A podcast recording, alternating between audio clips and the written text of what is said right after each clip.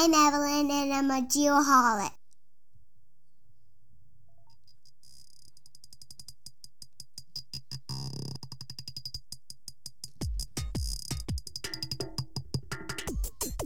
That's a steel pan, I think. Can't help himself. He can't help himself. Strap in, you got a wild guest. All right, I'll shut the hell up. I promise. Oh my goodness. Songs that make you go, Uh, what the hell am I listening to? Is, is what that is what that makes me do.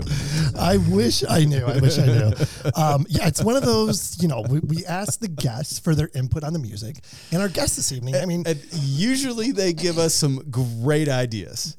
Nine awesome. and a half gets, times. gets us in the mood. It's really jiving. Jam, I mean, jamming. We're just bopping, and I don't know what that was, but it, it hurt. and every once in a while, like one out of 178 episodes, we have a guest that It's recommends so something like this. that- We're going to get to all that. and we got a lot to get to. and we have to put that in the Spotify playlist.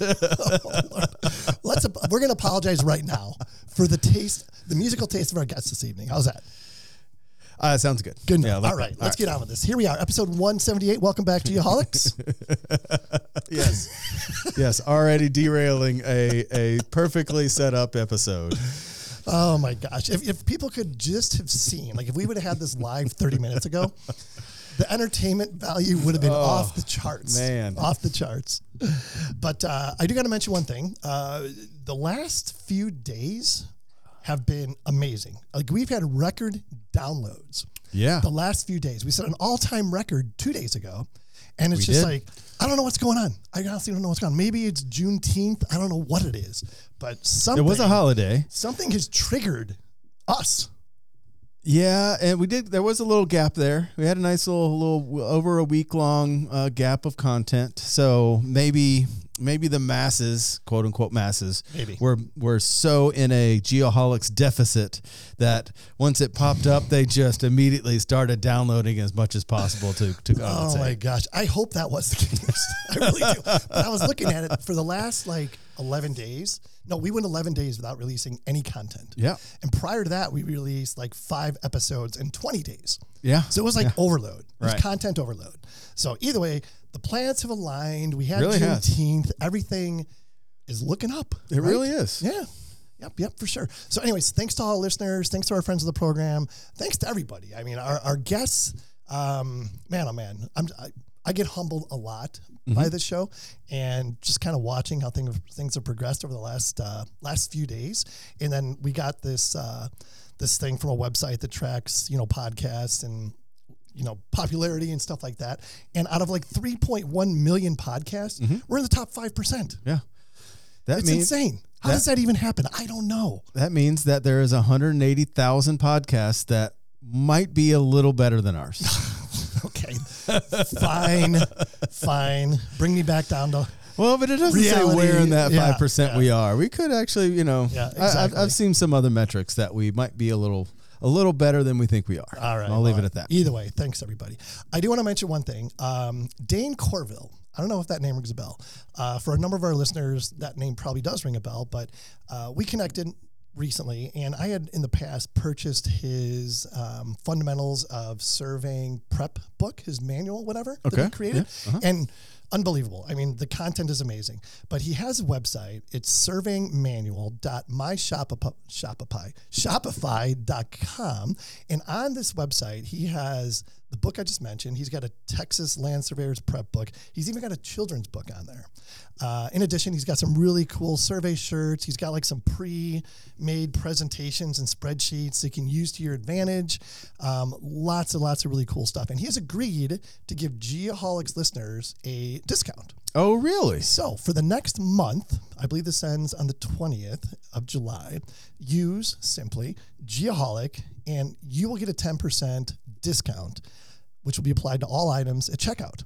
That is amazing, and that Pretty is cool. Geoholic singular, correct? Geoholic singular. Okay. And the website, one more time, is surveyingmanual.myshopify.com. That's amazing. Super cool. Super cool of Dane to do that. Yeah, yeah, absolutely. Love it. Love it. Really good stuff there. Um, Sean, what's new with you, buddy?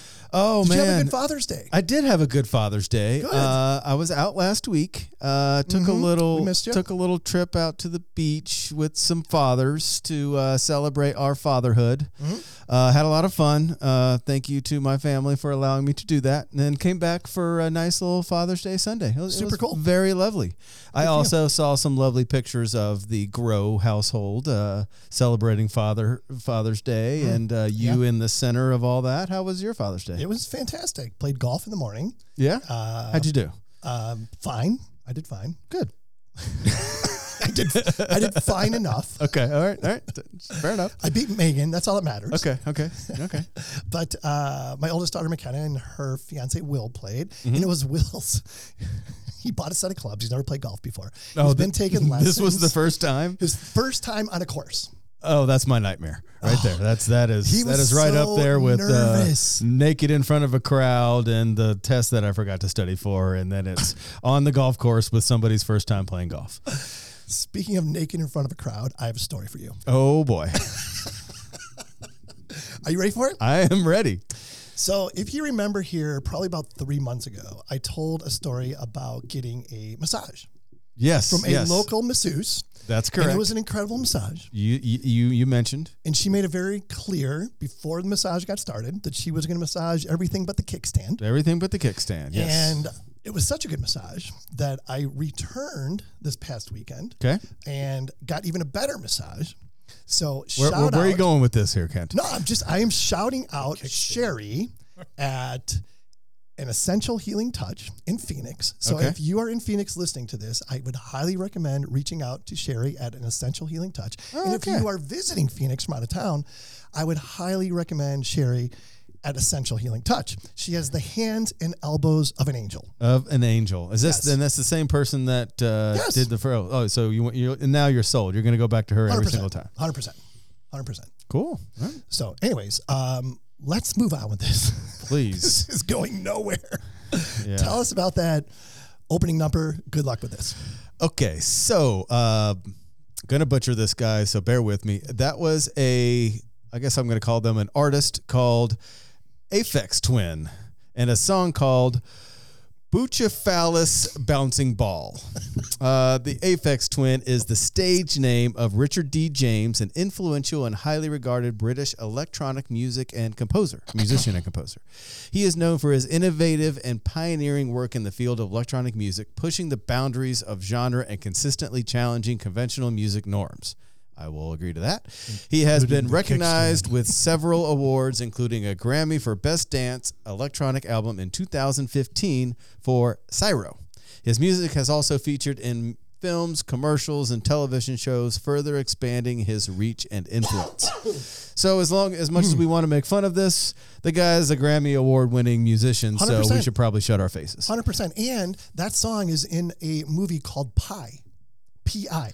Oh, is that the movie about the the ma- the mathematician guy who you've seen Pi before? It's it's pretty well. Don't ask him yet. Yeah, I'm not I'm not ready to bring My in. mic's bring in still our on guest. mute. He's on mute. No, He's muted. no, I, I should have, but uh, yeah, it's a it's a pretty crazy movie. It's, Really? You've yeah, seen it? Yeah, yeah. It's about my it's about gosh, this okay, I gotta see it. mathematician, and he's got a he does all these things with sequencing, and I think he Stock market. the yeah the he thinks he figures out how to predict uh, analytics analytics from the stock market like well before there was lo- algorithms and all these things. So Before AI. yeah, exactly.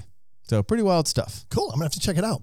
Um, we got a lot to get to. We, We are, do. of course, in the Get Kids into Survey studio this evening. We are. And little did most people know that there is a West Coast Get Kids into Survey. And that is um, Trent Keenan, of course. Of course. And uh, I got to mention, TK had a birthday last week. So shout out to TK. Happy belated birthday. Um, but the West Coast Get Kids into Survey is a, a franchise, is my understanding, of Get Kids into Survey. There are other franchises available. So if you're interested, reach out to Elaine Ball at Get Kids in Survey if you'd like to find out more about the franchise opportunities. So moving right along, are you ready for the Airworks somewhat, random, trivia? Uh, I am. Uh, a good, uh, good new friend of mine suggested that I talk about uh, some trivia nuggets about the James Webb Space Telescope. Hmm, interesting. You're not talking about Um, me, are you? I am not. Um, so couple couple things that I didn't know, and I'm sure you guys have know about this. You see it in the news. You see these crazy pictures of this telescope that they they launched, um, similar to it's basically the phase two of the Hubble tel- telescope kind of program. Uh, but the uh, James Webb telescope is actually lighter than the Hub- Hubble telescope, even though it's about three times the size and uh, the mirrors are the largest large telescope mirrors of all time. And what it looks like is gold. I don't know if you've seen the pictures, but it looks like it's gold. That's actually beryllium. and there's only about a little under less than two ounces of gold on the telescope. Interesting. And not only that, guess how cold they can get this, like it, it can operate. Guess what temperature it, it can operate in? Negative 260 Kelvin. Why, Uh, why is this even important? Uh, Kelvin is only positive. You can't go. Oh, yeah, yeah. Oh, okay. Then. Uh, Yeah. So what's your uh, guess? 15 Kelvin. Uh, it can actually get down to negative, s- negative 260 centigrade. yeah, That's it's, what I meant it, it can get down to seven Kelvin. Oh, I was off by about eight. yeah, yeah, pretty close though. I mean, that is is a lot in infrared. that is crazy. Cra- I mean, that's that's hmm. as cold as when you know when, when we think that you're gonna you want to preserve yourself forever and you're going to get in the cryo tank. Like you're going to be that cold. And this thing can go in the. It can just go forever. It's actually only meant to go five to ten years, and I think we're two years in now. Holy crap. So it's going to keep going and keep looking at stuff and stare into a an empty spot, what looks like an empty spot of space, and produce these crazy images that are just are just absolutely baffling. But you know, it orbits in a Lagrange point. Uh, Sean, Not gravity well. once again, you have blown my mind. uh, that is always my goal in the somewhat random trivia moment. The fact of the matter is, you came up with this 30 seconds before we started recording. Correct. So, Just a little to you, glimpse into the magic that can be performed. kudos to you. All right. Next up, we have the Advanced Geodetic Surveys Weekly Words of Wisdom. Mm-hmm. Um, we might need to start calling this something else because it's always a quote. You know what I mean? It's not necessarily a words of wisdom. Well, a quote is some words of wisdom. I suppose. So this is another good one. I'm going to have to really focus on this and read this because our guest this evening will probably be able to make sense of this quote, mm-hmm. whereas I can't. So here we go. Mathematics is an infinity of flexibles forcing pure thought into a cosmos. It is an arc of austerity cutting realms of reason with geodesic grandeur. so I have no idea what that I means. got about fifty percent of those words know what they mean. But it, the quote was by overestimated my abilities. Cletus O. Oakley. Cletus Oakley. Cletus Oakley. I You know him very well. Are you serious? No. Oh, I was going to be like, that I am really uh, impressed. No. The Cars movie by Pixar. That, But that might be the the the smartest for, uh, sentence that anyone named Cletus has ever put together. You're a stereotype. I've That's very much so. Not You are going to hell. stereotypical, But on hey, I- average. hey, I'm from North Carolina. I'm allowed to. You sure can. That's true. That's true. Uh, you get a pass. So I had to look up geodesic to get an understanding of what that word meant, to be honest with you. So geodesic means denoting the shortest possible line between two points on a sphere or other curved surface. Also, another term for geodetic. Oh, really? That ties it all together. That really does. It tie does together. indeed. It does indeed. Before we get to our guest this evening, here's this week's Bad Elf Minute. Hello, Geoholics, and welcome to Bad Elf's Point of Beginning, a segment specially crafted for the consumption of geospatial news, history, and technology. We hope you enjoy the content and perhaps even learn something. My name is Dr. Nick Smolowski. I'm a geoholic, and I'm here to be your geospatial guide. Sorry to be a broken record about artificial intelligence recently. However, important news is coming out about regulations across the pond. The European Union is one of the first major jurisdictions in the world to introduce comprehensive laws governing artificial intelligence, aka AI. The AI Act, which is still under negotiation, would classify AI systems according to their risk level and, most importantly, impose different requirements on providers and users of AI systems depending on the level of risk. For example, AI systems that are of unacceptable risk, quote unquote, would be prohibited, while AI systems that are of high risk would be subject to stricter regulations, such as a mandatory impact assessment or compliance with data protection rules. The AI Act also includes several provisions designed to promote the development of trustworthy AI, such as requirements for transparency, explainability, and fairness.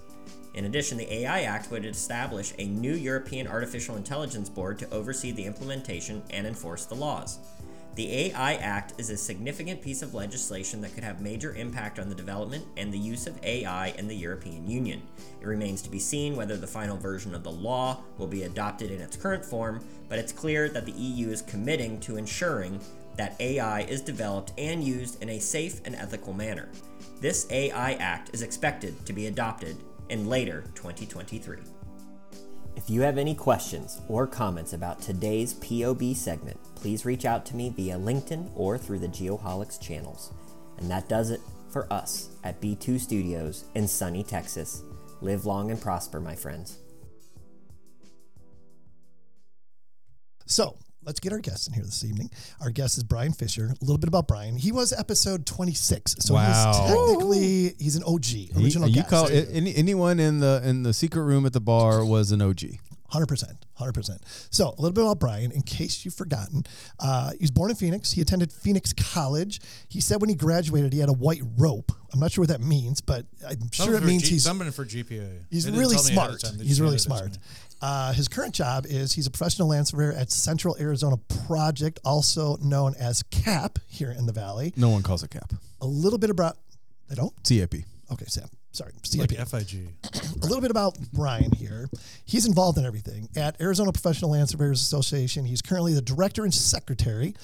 I'm not going to read all this because it gets to be a little bit ridiculous. He's a chairman of the State Geospatial Committee, president of the Central Chapter in 2023. He is also the secretary of the Education Foundation since 2003. He's been doing it forever. like that, At uh, AGIC, he is the work group co-chair. At AAGS, he's a director, membership committee member. NSPS, he is. What do you do here, Nothing. I don't Brian? do anything on NSP. Okay, nix that.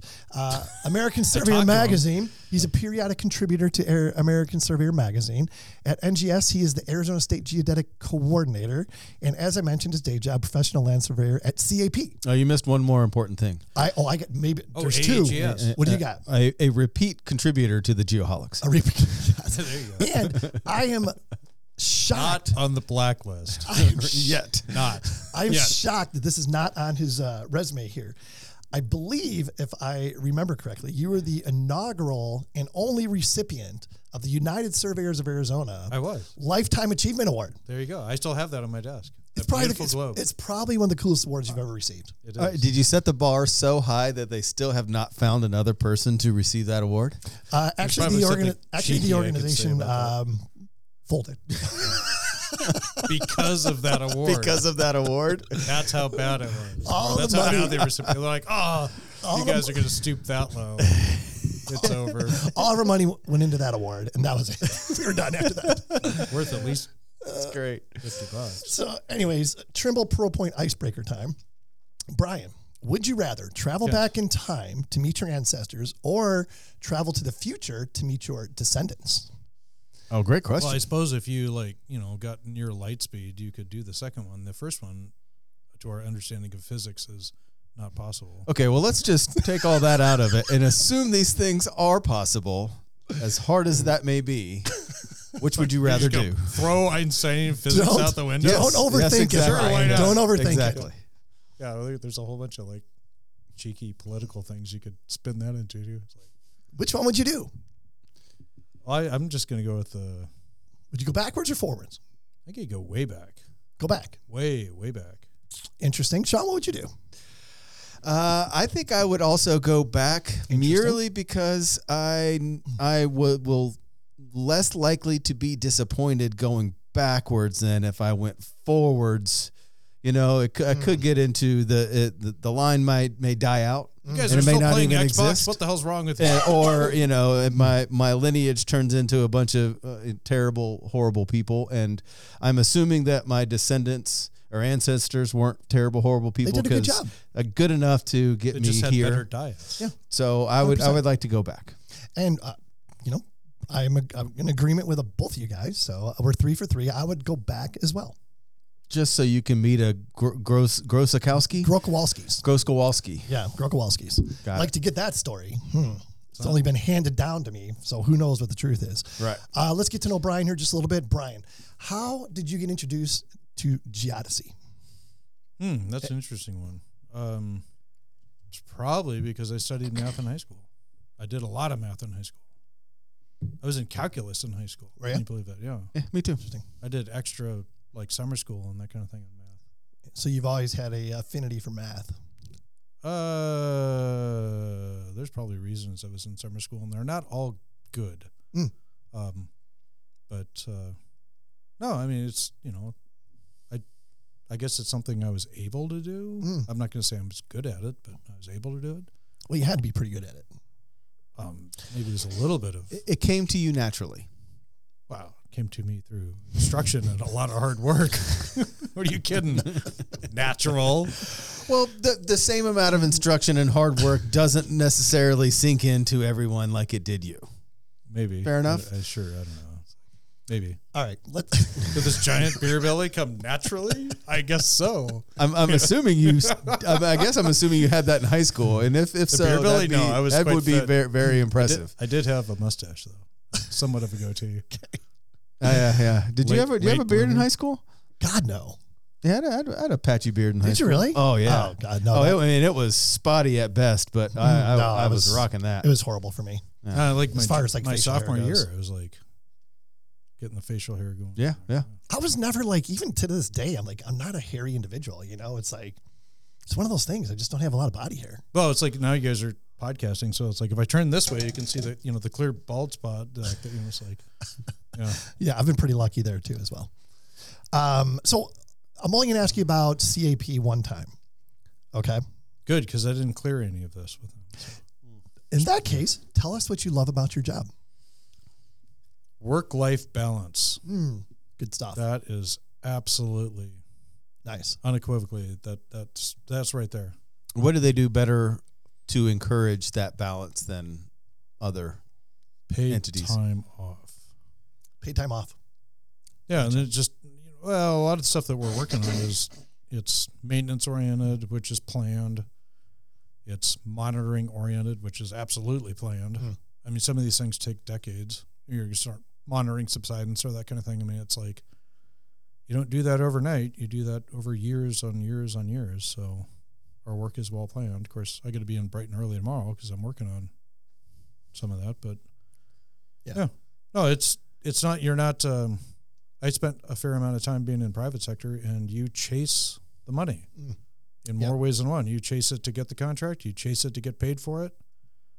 You chase it so you don't have to pay all those accusations that they seem to always tend to come up with. And Sure.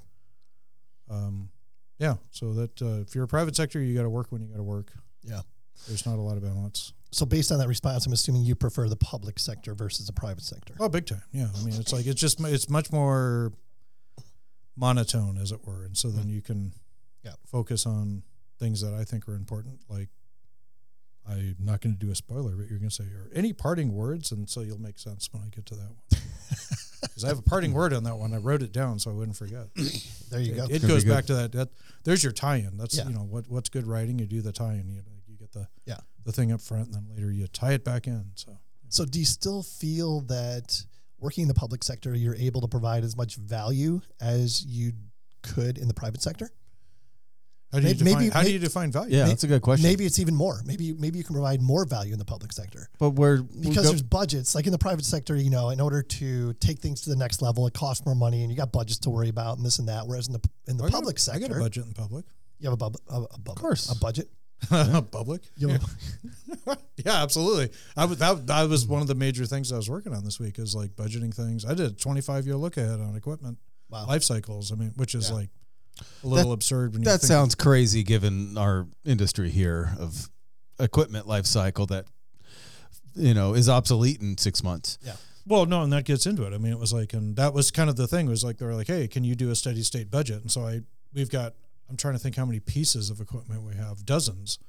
You know, we have two CORS stations, we've got five roving receivers, we've got eight static receivers, we have a level, we have two total stations, we have two different survey trucks. There's three registered professionals that are on staff. I mean, it's like, and, and you know, there's a lot of gear, Sure. and they're constantly like, hey, are you gonna you know put this RTK module on Mhm. this aerial drone? And you know, dot, you know, you've got data collectors, you've got software, you've got all these things. And uh, you know, one of the questions they were asking is, can you have a steady state budget year on year? And you know, basically saying, you know, I have a unit of money, and I'll have the same unit of money every single year. And I tried to do that, and I tried to look at life cycles, which are reasonableistic guesses of what you're going to have in the future. And I played and played and played with it, and I couldn't make it work. And finally, I just went back and reapproached the problem completely, and found out that I have to have 1.5 units per year on average. Some years it's zero, some years it's three. Mm. There's some, you know, you know, and then and then I I wrote a memo and sent that back up the chain, and they're still reviewing it, whether they Mm. buy into what I have to say or not. I mean, that remains to be seen. But it's, Cool. um, you know, if if we don't get that budget, then we may not be able to have the same level of performance. I mean, it, to a great extent, you've got the same complexity you have in the private sector. You're just it might just be a little bit more focused. Mm. Private sector, you're like, did I win the contract? Sure. You know, and then if you start not winning contracts, eventually you get laid off. But you know, in the public sector, you're like, well, I still have to justify things. I have a board, I have management I answer to. I have a board that the management answers to. Sometimes you have to go to that level. Sure. So, yeah, yeah, no, I absolutely do budgets. I do them all the time. Cool. Awesome. But going back to value, I think it's a valid point, and I'm I'll, I'll put it back on you, Kent. Like, how do you? I know you're not the guest tonight, but you asked the question: How do you Yeah. define value and adding value, and is that different in the private sector versus the public sector? Well, since I've never worked in the public sector, I always knew you didn't work. No, I'm sorry. well, yeah. since I've never worked come on, in the podcast isn't a job. sector, um, it's hard for me to understand, you know, what what that environment is like.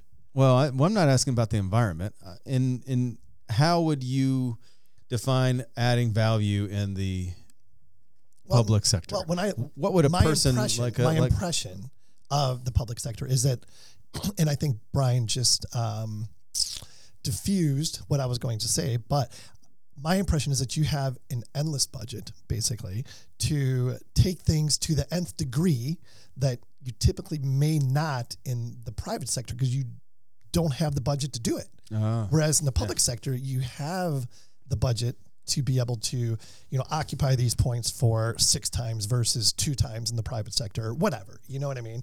To just kind of take it another level. Well, I think what Brian has just said is And it that's was not true. NOS 58 technically is two. Just to say. Yeah. That's the minimum. Sorry, I'm getting nerd. I, I think that it, what what he was trying to say is the same constraints still exist. Sure. He does not have an infinite budget. He, he does have to show what value buying equipment and whatever he's going to do is going to add to the Right. the project. And in his case, sometimes the project may be the largest project in the state or Yeah. some Yeah.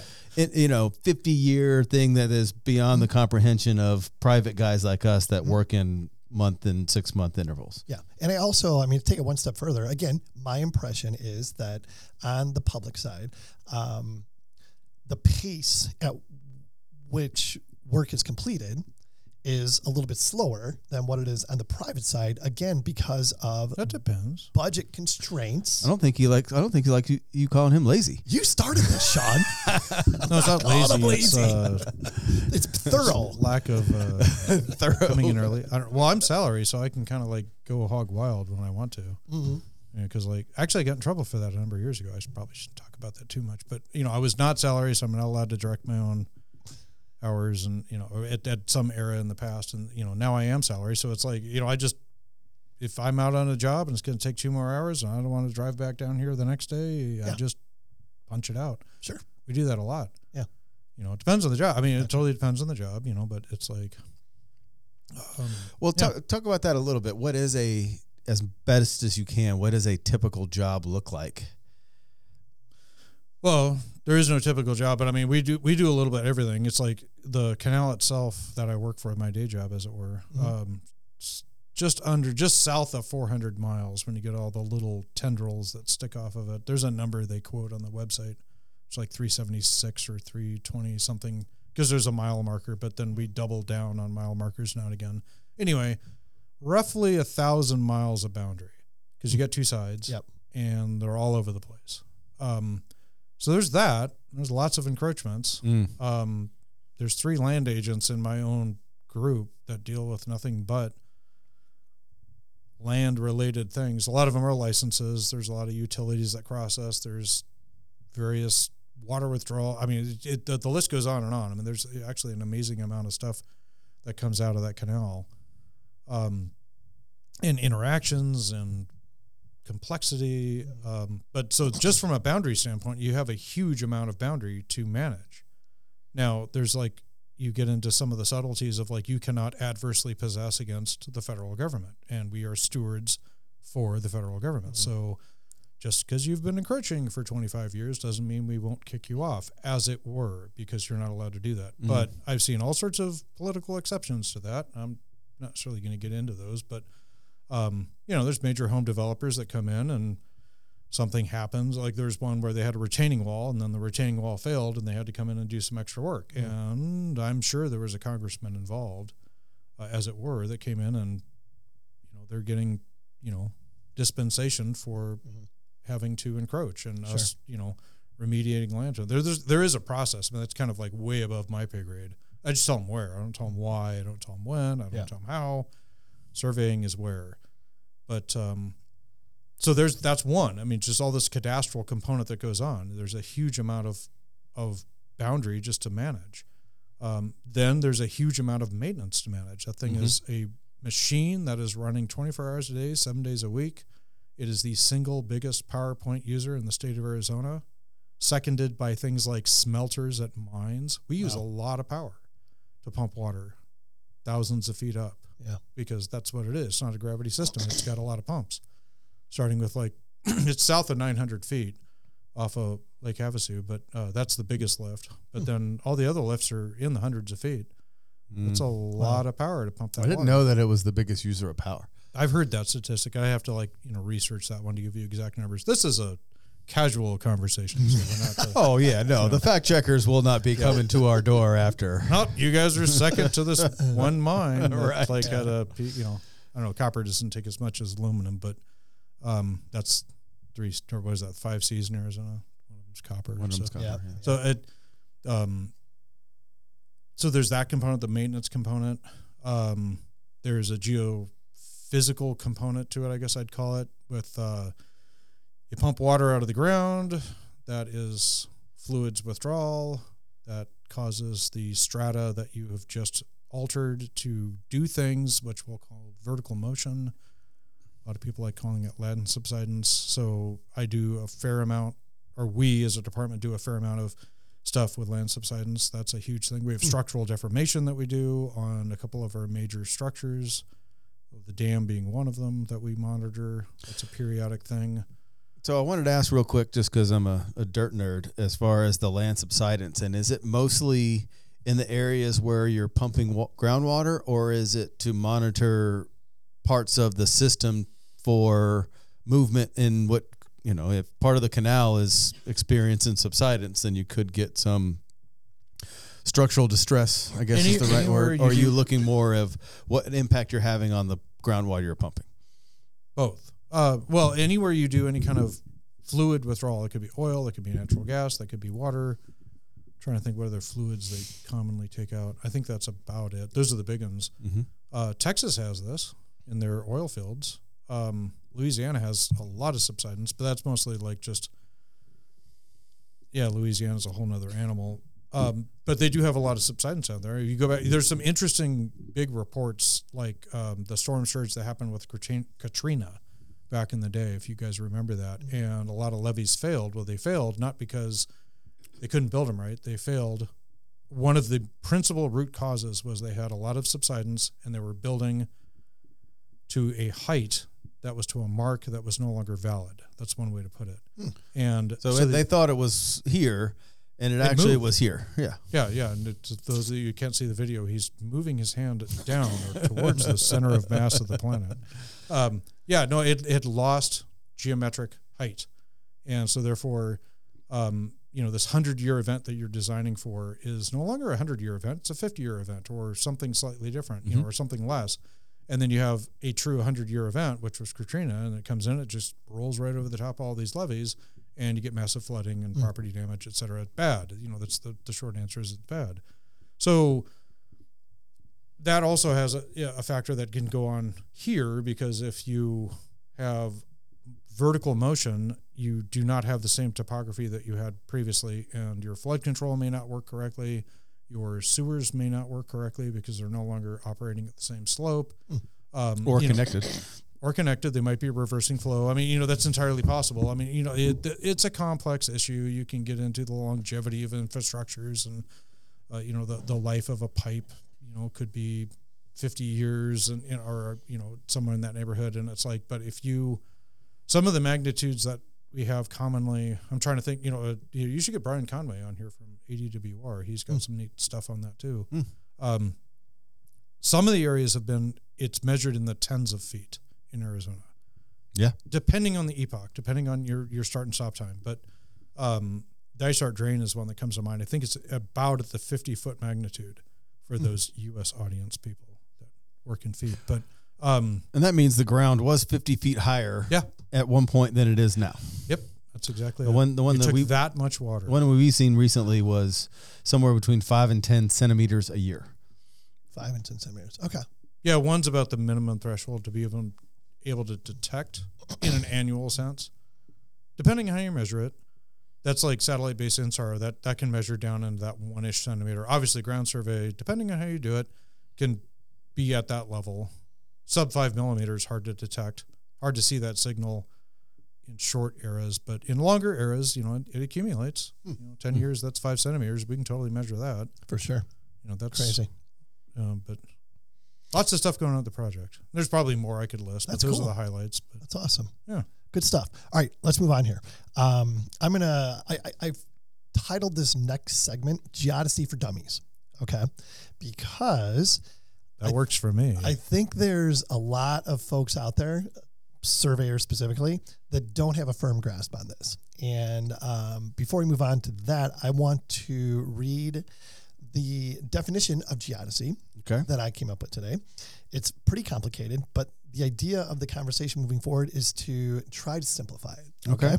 So the definition I came up with, not, I didn't I, I didn't invent this definition. I came up by, by doing some research today.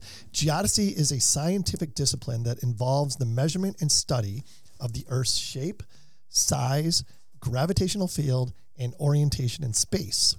Geodesy aims to accurately determine the positions and elevations of points on the Earth's surface, as well as the shape and size of the Earth itself. Brian, yeah, that's that sounds like what NGS National Geodetic Survey has. So sounds about right. size and shape of the Earth and its gravity fields and orientation, and you can unpack all of those. I mean, it's like um, size and shape. That one's pretty easy. How big is it? What shape is it? Hey, spoiler, it's round. You know, but it's Well, not exactly spherical. Yeah, I've heard You know, that. It's not, and does it, Oh, it is round. it's, I know it's very, very, very round. I've Yeah. heard that little, Ish. it, it, I've heard that tidbit that it's actually very smooth Not com- flat. compared to, no. well, this is the, uh, this, the, it's the pool ball comparison. Like, if you take, you know, if you You're think talking about yeah, of how smooth it is, and it's Yeah. smoother than a cue ball, even when you consider the tallest, tallest peak and the lowest, lowest, uh, you know, depths of the ocean. Yeah. Still technically smoother, Yep. Yep. yep. but but it's not round, right? it's No, it's, it's, round. it's pretty damn spherical. You want to, you know, depending on what spher- you know parlance you want to talk in. Yeah, it has a little bit of oblateness to it. The equator pooks out, and the Yep. poles are kind of squished down. You know, like picture if the equator were, I don't know, if the poles were up and down, and it was a beach ball, and you kind of pressed on it a little bit, then yeah, that's the shape you got. You're flat on the top, and- Bulges a little. yeah, kind of like me. I bulge in the middle. You know, So- where where does where does gravity come into play then when you were measuring the Earth? Okay, so what does water do? When you spill it on the table, where does it go? Uh, towards the center. It- Uh, yeah, okay, well- let's do another one. Which, which, you know, I know this is a you've got the explicit lyrics, so I'm I'm trying to be PG rated because you know I don't want to. That's your choice. That's okay. Yeah. yeah. Which way does shit flow? I'll ask you that one. Uh, down. Downhill. That's the answer. So it's like okay, so the whole notion of gravity is you're going to liquids, fluids are going to seek equilibrium, meaning that they have the same. If if something is higher than something else uphill, it'll want to go downhill. It'll want to go downhill until it flattens out Mhm. into an equipotentially equal surface. Think the ocean. Mhm. So the whole ocean is the bottom. And like if you go back far enough, you can get into, you know, Gauss, mathematician, I think he's in the 1500s. So you have this this notion that there's this Gaussian surface that's out there. It's the it's the sea level. The sea level is the same all over the whole planet, just in round terms. And what he's really referring to is that it has the same gravity potential everywhere.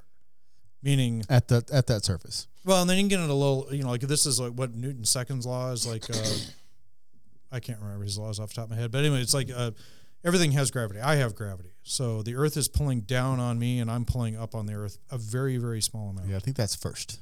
Is that the first law? So, second's second. momentum. Oh, the conservation, Yeah, yeah. you know, like object motion tends to stay in motion until it's acted upon by an equal and opposite force. Yeah, that. Yeah, that one. So I don't remember. It's like I'm a surveyor. Come on. Um, Let me ask you this: Is gravity the same here as it is on the opposite side of the Earth? No, because the opposite side of the Earth unequivocally is going to be at a different height. Actually, I think that's out in the ocean. So the opposite of where we are, pointing on that map over there, for those of you on the webcam, is out in the Indian Ocean somewhere. So the opposite side from where we are, the antipode, as it were. That's a nice fancy term for you. Antipode. Um, antipode um, just means the opposite point. It's going to be in the Indian Ocean. It's like your closest landfall. I don't know. I'd have to guess Kerguelen Island, down there in the South uh, Indian Ocean. Um, so since it's out in the ocean, it's going to be lower than we are. Where where are we at right here? I'm going to guess 1,400 feet. Uh, yeah, somewhere about that. But so, but if we were at sea level, would we have if the we're- same? if yeah, we would have the same Okay, well, gravi- that- gravitational force here versus in the Indian Ocean, right? Well, no, okay, this whole notion of sea level being the same everywhere. So the sea level principally is going to have the same gravity potential. I'm trying to think of an easy way to say this one. Um, the further away you get from the center of mass of an object, the, the, the gravity field does dissipate. It goes down. Inverse square, you know, that whole thing. Um, it starts to dissipate. So it's like if you're out in orbit, you have less gravity than you have here, less instantaneous gravity. The gravity field is dissipating, it's becoming weaker. Hmm. So, to Sean's point, if we were at sea level at this location, this latitude and longitude, mm-hmm. and then you go to sea level of the other location, yeah, they'll be equal, but we're not. We're up on the surface. Mm-hmm. So the surface has less gravity than does sea level. Sea level has a larger number, a larger geopotential number than does where we are. The geopotential numbers go down as you raise in elevation. They also can go down depending on mass distribution. And this is getting into some pretty heavy concepts of physical geodesy, is what we're talking about here. Um, I might want to do a segue real fast. I am not a geodesist. I just want to say that right here and now. but you play one on podcast. No, I don't. I don't play one on podcast. Um, like, like, well, you know, go back to one of my titles. I'm on the American or AAGS, the American Association for Geodetic Surveys. Now, there's some people on that board that are wicked educated and really smart and brilliant, super cool people.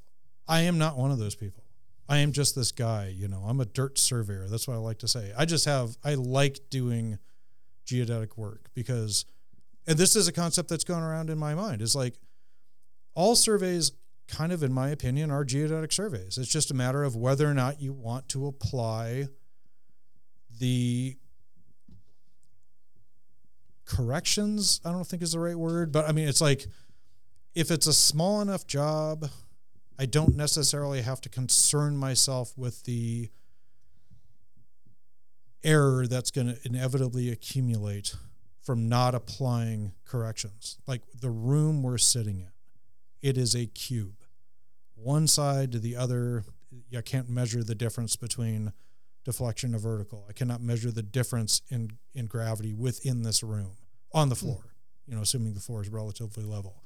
Um, it's not going to be a detectable quantity. So that wall over there behind you, Kent, the wall behind me, which I'm on the opposite side of this little table for those of you who cannot see where we're sitting, the podcast or what have you not podcast? What do you call that? The stream. They can see it. Yeah. This wall I'm pointing, and that wall over there. Th- Yeah. Those are parallel. They're parallel lines. And the, you know what we're getting into is is a basic fundamental of geometry. And what kind of geometry, Kent? You know this one. Starts with an E. There's a dude, ancient Egypt. It's up in Greece at the time when he wrote stuff down. Have no idea. Yeah, you do. Euclid. Eu- there you go. So- See, Sean knows this. So Euclidean Sean's an engineer. He's smart. What's the fifth postulate of Euclid? There's one. I don't know the first four. You'd be like, oh, you're so smart. You know the fifth one. I just know the fifth one doesn't work because parallel lines never intersect. That's the fifth postulate of Euclidean geometry. I forget what the first four is. I think the first one's like a point defines a thing in space. Two points are a line. He keeps building from there. Eventually, you get up to the parallel lines do not intersect. That's wrong. okay, I don't like saying things are right and wrong, but that one's wrong. Parallel lines do intersect eventually. It's you cannot prove it. You cannot prove that postulate, that fundamental of cubic geometry. And what have you just invented? It was a guy named Riemann, if I'm saying his name correctly. Riemannian geometry, spherical geometry. I'll give you an example. I'm standing in the North Pole. My feet are cold. It's ice. So, and I'm looking south to London, specifically Greenwich. So I'm going right through Greenwich, and then I'm going to head down to the equator um, on this line of longitude, the zero line, the prime meridian line of longitude. And once I get there, I'm really close to Ghana, is where I'm really close to. Now I'm going to turn 90 degrees and I'm going to face west and I'm going to point over to South America. I'm going to point over to Ecuador. Okay. And that's, you know, I can't remember Ecuador's longitude off the top of my head, but let's say it's 90 degrees west uh, longitude. And then when I get to Ecuador, I'm going to turn 90 degrees and I'm going to go back to the North Pole. Well, what angle have I just inscribed at the North Pole? 90 degrees, right? So 90 plus 90 plus 90. This is a Riemannian triangle mm-hmm. that I've just described, and it's 270 degrees within said triangle. What's that formula that we all know and love about Euclidean geometry and the sum of the interior angles of, clo- of, of any closed polygon?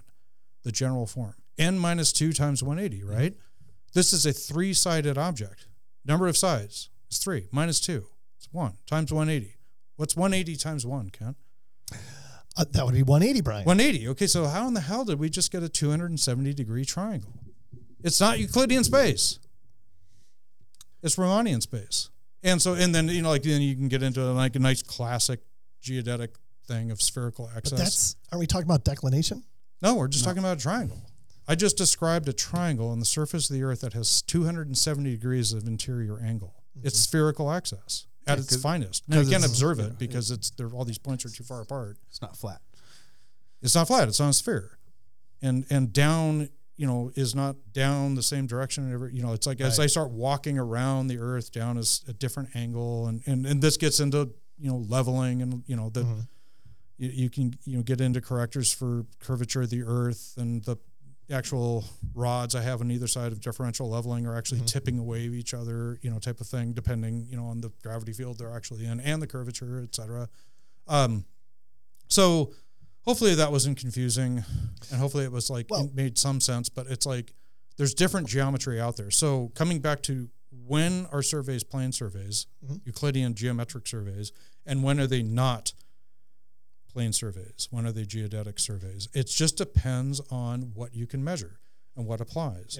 You get some huge, giant example of North Pole to Ghana to Ecuador and back to the North Pole, then obviously it's really easy to visualize that one as being a triangle that's kind of weird. But what about if it's just like a couple, three mountain peaks that are only separated by 50 miles? Well, that spherical excess could be measured only in a few seconds at that point. It's, you know, a few, few seconds of interior angle or minutes of interior angle. Uh, I never did that kind of work, so I don't know those numbers off the top of my head. But I mean, it's like um, that was old triangulation stuff. They definitely had spherical excess in the triangulation era of geodetic survey work. But we have that today in the tools that we have. You know, it's like GPS is inherently a geodetic tool. It's operating in that, for lack of a better term, you know, reference ellipsoid environment, which is that round mm-hmm. Earth thing. And then you're going to try to do something with that. It might be kind of sort of Euclidean in the background. You, you know, those of you who look deep enough in your data collectors and see it's Earth centered, Earth fish, fixed Cartesian coordinates, that whole ECEF thing. Yeah, that is Euclidean in the background, but that is geometric geodesy, not physical geodesy. And you still have to measure those two together. I don't know if I'm really explaining this It's just really beautiful math. I mean, the math is very beautiful in the background. It's very straightforward, and once you get into some of these really basic fundamentals, it's not that hard to apply. Um, and that's a that's a good segue into something that we're working on in AAGS, which is a certificate in geodetic surveying. It's it's what are what are these fundamentals that a surveyor needs to know? A geodetic surveyor needs to know. A surveyor that you're going to hire to do a job for you. Like think uh, I'm going to have you know me as a hiring agency. I want to have a prequal uh, set of uh, parameters to hire somebody to come out and do photo control across our whole canal. It's really long, it's 300 miles long, and I want somebody that kind of knows what they're doing but geodesy. What questions would I ask them? Kent, I'm going to hire David Evans and Associates, or I'm going to consider David Evans and Associates. This is a hypothetical. I'm not Purely hypothetical. violating contracting rules and procurement, etc. Just a hypothetical. So, but I mean, what what would I ask David Evans, your employer? What would I ask of you as a statement of qualification? What could I do? It could get complex. Hmm. However, if I said I want to ensure that you have a somebody that has a CGS, and I'm kind of using that term hmm. loosely because it's not necessarily official yet, but they have a certificate in geodetic surveying. I, as a contracting entity, can state that as a requirement for you as a bidding group. And you could have a CGS on staff that would be on my project. And then I, the contracting agency, can have an surety that you won't completely screw it up. At least we've reached some sort of benchmark. And that's something we're working on right now. That's exciting. This is the first I've heard of that. um, they've been working on it for 12 years. 12 years. Maybe 15. Um, So uh, is it ever going to be a thing? Yeah, I'm on the board and I'm pushing for it. And there's, you know, I, other I- I people think on it's a great idea. Yeah. I do too. I really, really, really want to see it happen. Well, We've just- got 60 of, uh, you know, 200 questions already prepared. I'm just curious what uh, what does a you know we talk about it a lot, but what's a registered land surveyor? Where are the gaps between what that guy knows and a licensed certified geodetic surveyor? Or CGS. Yes. It's not a certificate. It's a, it's, well, Well, let's say it's whatever it is. Say the person that that person that is qualified to receive that license. well, okay. that- so here's, here's that what a. CGS will What are the gaps between that person and Kent? Here's what we're trying. Yeah, Kent's a good guy. I like him. Let's pick somebody else. Uh, can we do that? Can we call somebody else, or is that liable? That might be Uh, no, you got to pick on Kent. That's No, uh, let's just say the average surveyor. okay. a- The average licensed surveyor, which is slightly below Kent. which is Yeah, yeah. Okay. Oh, wait, oh, oh, wait, no. Close to I, Kent. All jesting aside. Come on, we're not being serious. This is sarcasm. You know, it- okay, so um, what does your Like, average I- surveyor like- not know that a, a here's some of the stuff See, that you would. I tw- think that test. gap is big. well, Yeah, I, well, it probably is. Yeah. I don't think a lot of people realize that. It, it well, there's uh, like that periodic contributor title that I wrote Mm-hmm. for you. It's like I wish I had the time and the energy to write all the time. I love writing. Mm. Writing, to quote Stephen King, is the way to psychically connect with so many others because it's like I'm writing something down in some distant future. You're going to read it, and we will have this connection. Uh, there was another neat um, thing I heard about writing too. It was like writing is this process that intelligent people do to refine their thoughts and come to a a, a nice result and, and and to have an improvement. You know, you asked me about value earlier. You know, what what value do we have? We could go down that. You know, but but writing adds value. I think reading adds value. Having conversations. This this podcast. This podcast is value. I think for our industry because we're talking about things. We're hashing things out. We're improving ourselves. We're refining what we do. You know, this is the refining fire that sharpens us as an industry. This type of activity, and I love it. I'm losing my point because I drank too much. But um, Well, But my- my- it goes back to I want to know. Yeah. What does Kent not know? okay, so that- okay, that- yeah, that's that- a good. that Thank guy you for does. bringing, thank you for bringing me back down. Let, let- Kent, what's an ellipsoid height? let me let me clarify. Let, let's let's approach it this way. No, we're going to test you right here. No, I, I'm not saying not Kent pass-fail. specifically, My but question is, as an actual surveyor, how much of what you know that goes into creating this certificate does the average surveyor, like Kent, eighty percent. need to know? Eighty percent. You In have order- to know. You have to be Well, I'm going to say, you know, what's the pass fail? Let's say it's 80. Let's say it's 70. Some number like that. Yeah. So seventy percent. you, handed, if you handed that to the average surveyor, yeah, no, you got to get a 70 to pass What- the test. what or- would they- or No, I, whatever. I, I would they know? understand that. I Yeah. understand that. But the knowledge that you have about this stuff far exceeds the average surveyor's knowledge. and that makes me sad because it shouldn't. But It the really fact shouldn't. is, and I'm assuming you agree with me, that is that is the case. That is the case. Now, the number of surveyors that understand geodesy like you do is by far the minority of surveyors. But I am a surveyor. I'm not a geodesist. And I, understand do that. apply this on that. my daily job because I have to. Because my jo- my daily job is a gravity system that's Mm-hmm. really super long, right? and those two things make it geodetic. Because But it- it's gravity Again, and it's super long. you are part of the minority of surveyors that grasp And I don't- and the I concept don't like, want as to be. well as you do. I'm just assuming that all surveyors know that if I go 15 miles, I've got to account for this curvature and how to do that. Yeah, or convergence meridians, or you know any number of things. Yeah, it's like I am so excited to talk about Carlson Software. Founded in 1983, Carlson Software specializes in CAD design software, field data collection, and machine control products for the land surveying, civil engineering, construction, and mining industries worldwide, providing one source technology solutions from data collection to design to construction. Oh, yeah. Carlson Software's renowned dedication to customer service is unique in the industry. Their software suite is designed to complement land surveying operations and provides a variety of survey features to process data from surface modeling to least squares network adjustment. Users work seamlessly between the office and the field by utilizing company wide design styles for ease of use and efficiency. And I can say I have personally been using Carlson since 1991. Whoa, whoa, whoa. 1991? How is that possible? Oh my God. I don't know. I mean, time flies when you're having fun, that's for sure. But back in 1991, when I was introduced to Carlson, it was very apparent to me that their software products simply think like a surveyor. It's so easy to use. Their customer service is second to none.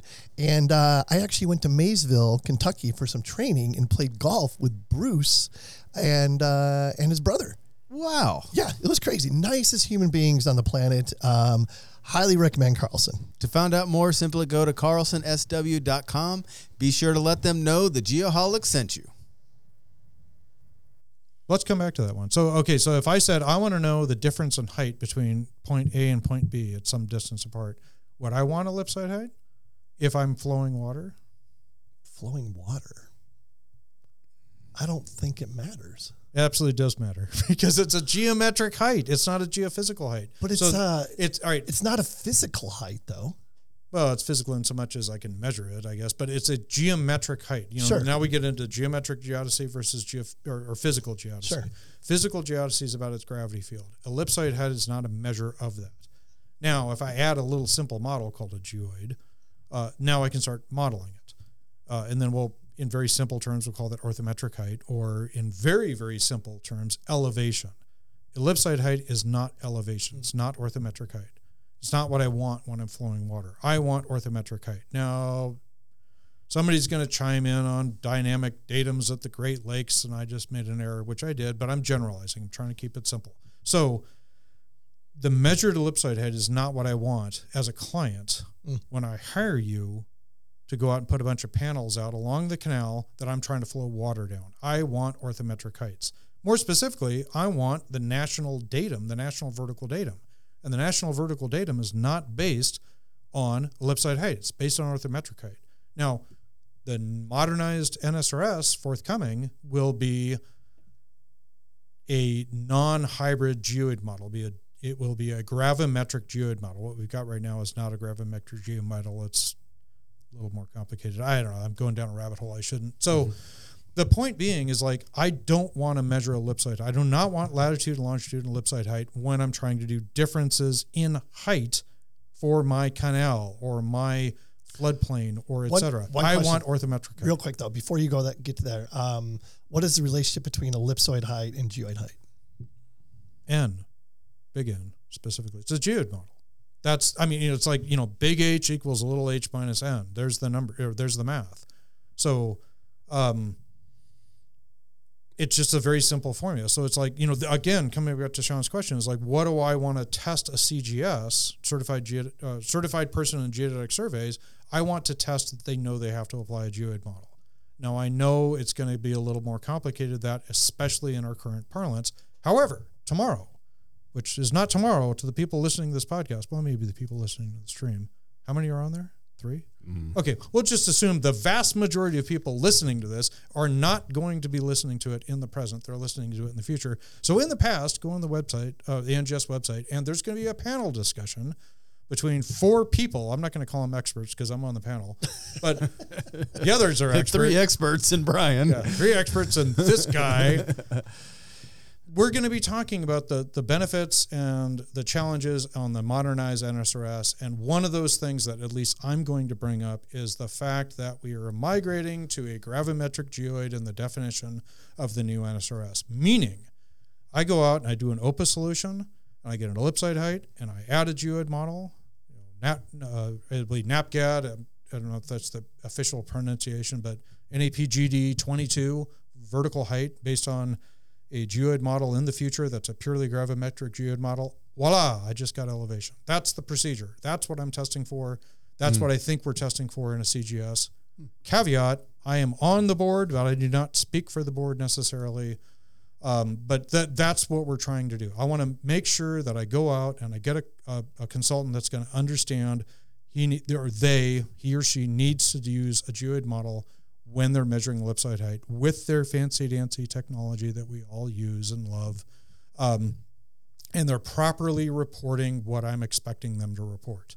That's the bottom line, and it can be that simple. And the education can be that simple. We're not geodesists; we're geodetic surveyors geodesists will go out there and they'll do gravity modeling and they'll do all sorts of error analysis and et cetera. And, and, and that's important. That's absolutely pivotal and absolutely foundational to us having models that actually mean something and, and can function for the work that we're doing. However, um, you know, we as geodetic surveyors delivering data to our clients need to have a consistent and correct message.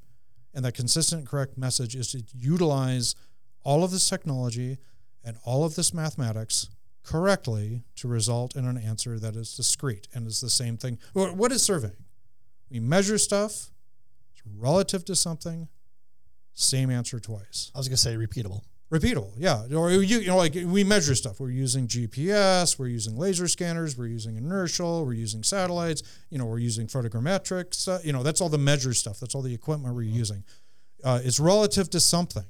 Is it this room? I'm assuming the world is flat it's cubic that it could be relative to this room does it have a lot of value it does for this room but it doesn't necessarily have value for this building, and it definitely doesn't have value for this city, nor this county, nor this state, nor this nation, nor in international commerce. I mean, look at all the other. It's, it's relative to the room. Hooray! It's not good for anything else. Mm. So you know, you want to know what's the value of geodesy? Global commerce, global pertinence. You know, I mean, it's like and everything in between.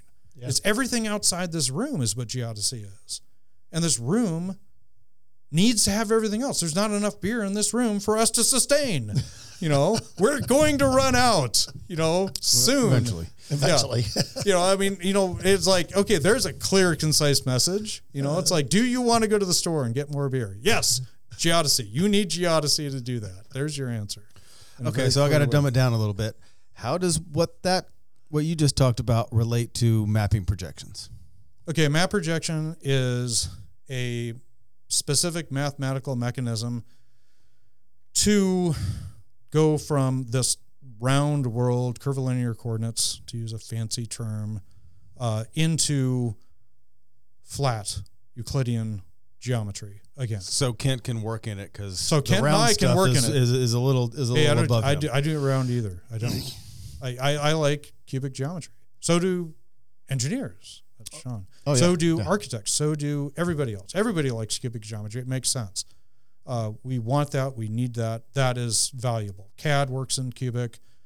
Uh, You know, I'd argue that um, most of the stuff that you're actually visualizing in, you know, the geographic information systems is really being fed to you in a cubic sort of way. It's on your screen. Screen's flat, right? What's that done? You know, what's that uh, projection on the fly? You know, Right, it's yeah. representing it in this one little square keyhole that you're looking through. Um, I just way oversimplified that, but that's basically what's going on. You know, so it's like our we really want to just have our little local perspective. This other abstraction, which is reality, is is beyond us. We want to, you know, keep things local. However, to have global pertinence, you need to have the reality in the background. The reality is the world's round. The reality is the gravity fields are not always constant. The reality is you know, we move around. The, the, the tectonic plates move. The reality is when you pull a bunch of water or oil or gas out of the ground, it'll sink. The reality is that when the glaciers melt, the ground's going to rebound. It's isostatic rebound. I mean, you know, it's like that's reality. And reality is a real bummer, but it's still there and you have to account for it when it when it accumulates into something that you can measure. And that gets into, you know, we measure stuff relative to and same answer twice. So it's like if you don't apply these correctors that we know they're systematic correctors that we are we as a society, we with super cool scientists can know and throw into a model for you. There's all these super cool scientists at NGS, National Geodetic Survey. They're full of like brilliant people. Why aren't you using the free stuff they're giving you? I don't know. It's free and it's high quality. It's global class. Sounds complicated. No, it's not complicated. N minus, you know, N minus, you know, or I'm sorry, uh, you know, big H equals little h minus N. I mean, that's it. It's it's just adding. But aren't these just based on everything you just said? Aren't these measurements that we're taking really a snapshot in time? Sure, everything is. Everything is Right? in a snapshot in time. Well, you know, that was a that was a concept I was kind of like floating around in my head. Like we, you know, like that whole same answer twice. Well, really, we're just doing a probabilistic, uh, you know, certainty or uncertainty of where something is, and it's like it's you know, like I was trying to think how to visualize that in my head. It's like it's like a firework going off in a fog bank. You know, it's like there's a bright nucleus, but there's this cloud of uncertainty around it that's some distance. And then, and then picture this fog bank has got a wind current that's blowing on it. So it's actually moving. And then as time goes by, that flash from the firework is going to fade. So eventually, you know, not only is it not just like a pinprick of light, Yeah. it's this zone of probability that's in motion that fades away. That is data. You know, like I go out and do a topo 20 years ago. Is it pertinent today? Probably not. It faded away. Hmm. But if I do a topo four years ago, hey, that might still be pertinent. However, I'm going to have to factor in the motions that are going on, not only tectonically but also locally. This is getting into the subsidence vectors or you know tectonic motions and that type of thing, uh, or dare I say intra-frame tectonic motions, which are the deformities within you know the simplified uh, tectonic motions. You know the the uh, the warping of the plate. You know the plate is like rotating, but it's also bending as it rotates. You know the and this is all stuff that NGS does. They give it to us. They give us these models. This is in the background. We're already doing it. It's just a matter of like, is it got enough of a noise or an uncertainty in the modeling that it impacts how we measure things and we see it. And, and those noise or our precision with our technology keeps getting smaller and smaller and smaller. And what you end up doing is you measure more and more and more noise, or not a noise, systematic effect. What was noise in the past is now a systematic effect that you can cancel out in the mm. present. And you need to apply it, otherwise, it's going to screw up your measurements. And that's the brave new territory that we're going into. However, that's geodesy. That's not geodetic surveying. Ge- geodetic surveying says use your geoid model, use your HTDP model, hi- uh, horizontal time dependent uh, positioning model in the background. I don't have to understand plate tectonics. I'm not a scientist, but I can make sure HTDP is on in the background. And I don't want I do not want to apply it twice because if I apply it twice, a correction of a correction is an error. Does that make sense? That's exactly what I was going to ask you because if you do everything right, just like you're describing, Right. but the next person comes along and doesn't do it the exact same way that you've done it, he's going to come up with a different um, solution. That will not be the same answer twice. Correct. And I will call that an error. I, I remember back in the day, this is something I saw. Somebody had, you know, state plane. They're like, oh, bring state plane to ground. So they did. And then the, the client got his state plane to ground. They thought it was still a state plane. So they brought it to ground. This is ground ground. So it got scaled twice. So it got scaled twice. So, you know, nominally, grid was below the surface of the earth by Yeah. 800 feet, let's just say. And now they took and they put the grid at the surface of the earth. And then when the client got it, they didn't know what they had, so they put it 800 feet in the air, and it's equally scaled the opposite direction.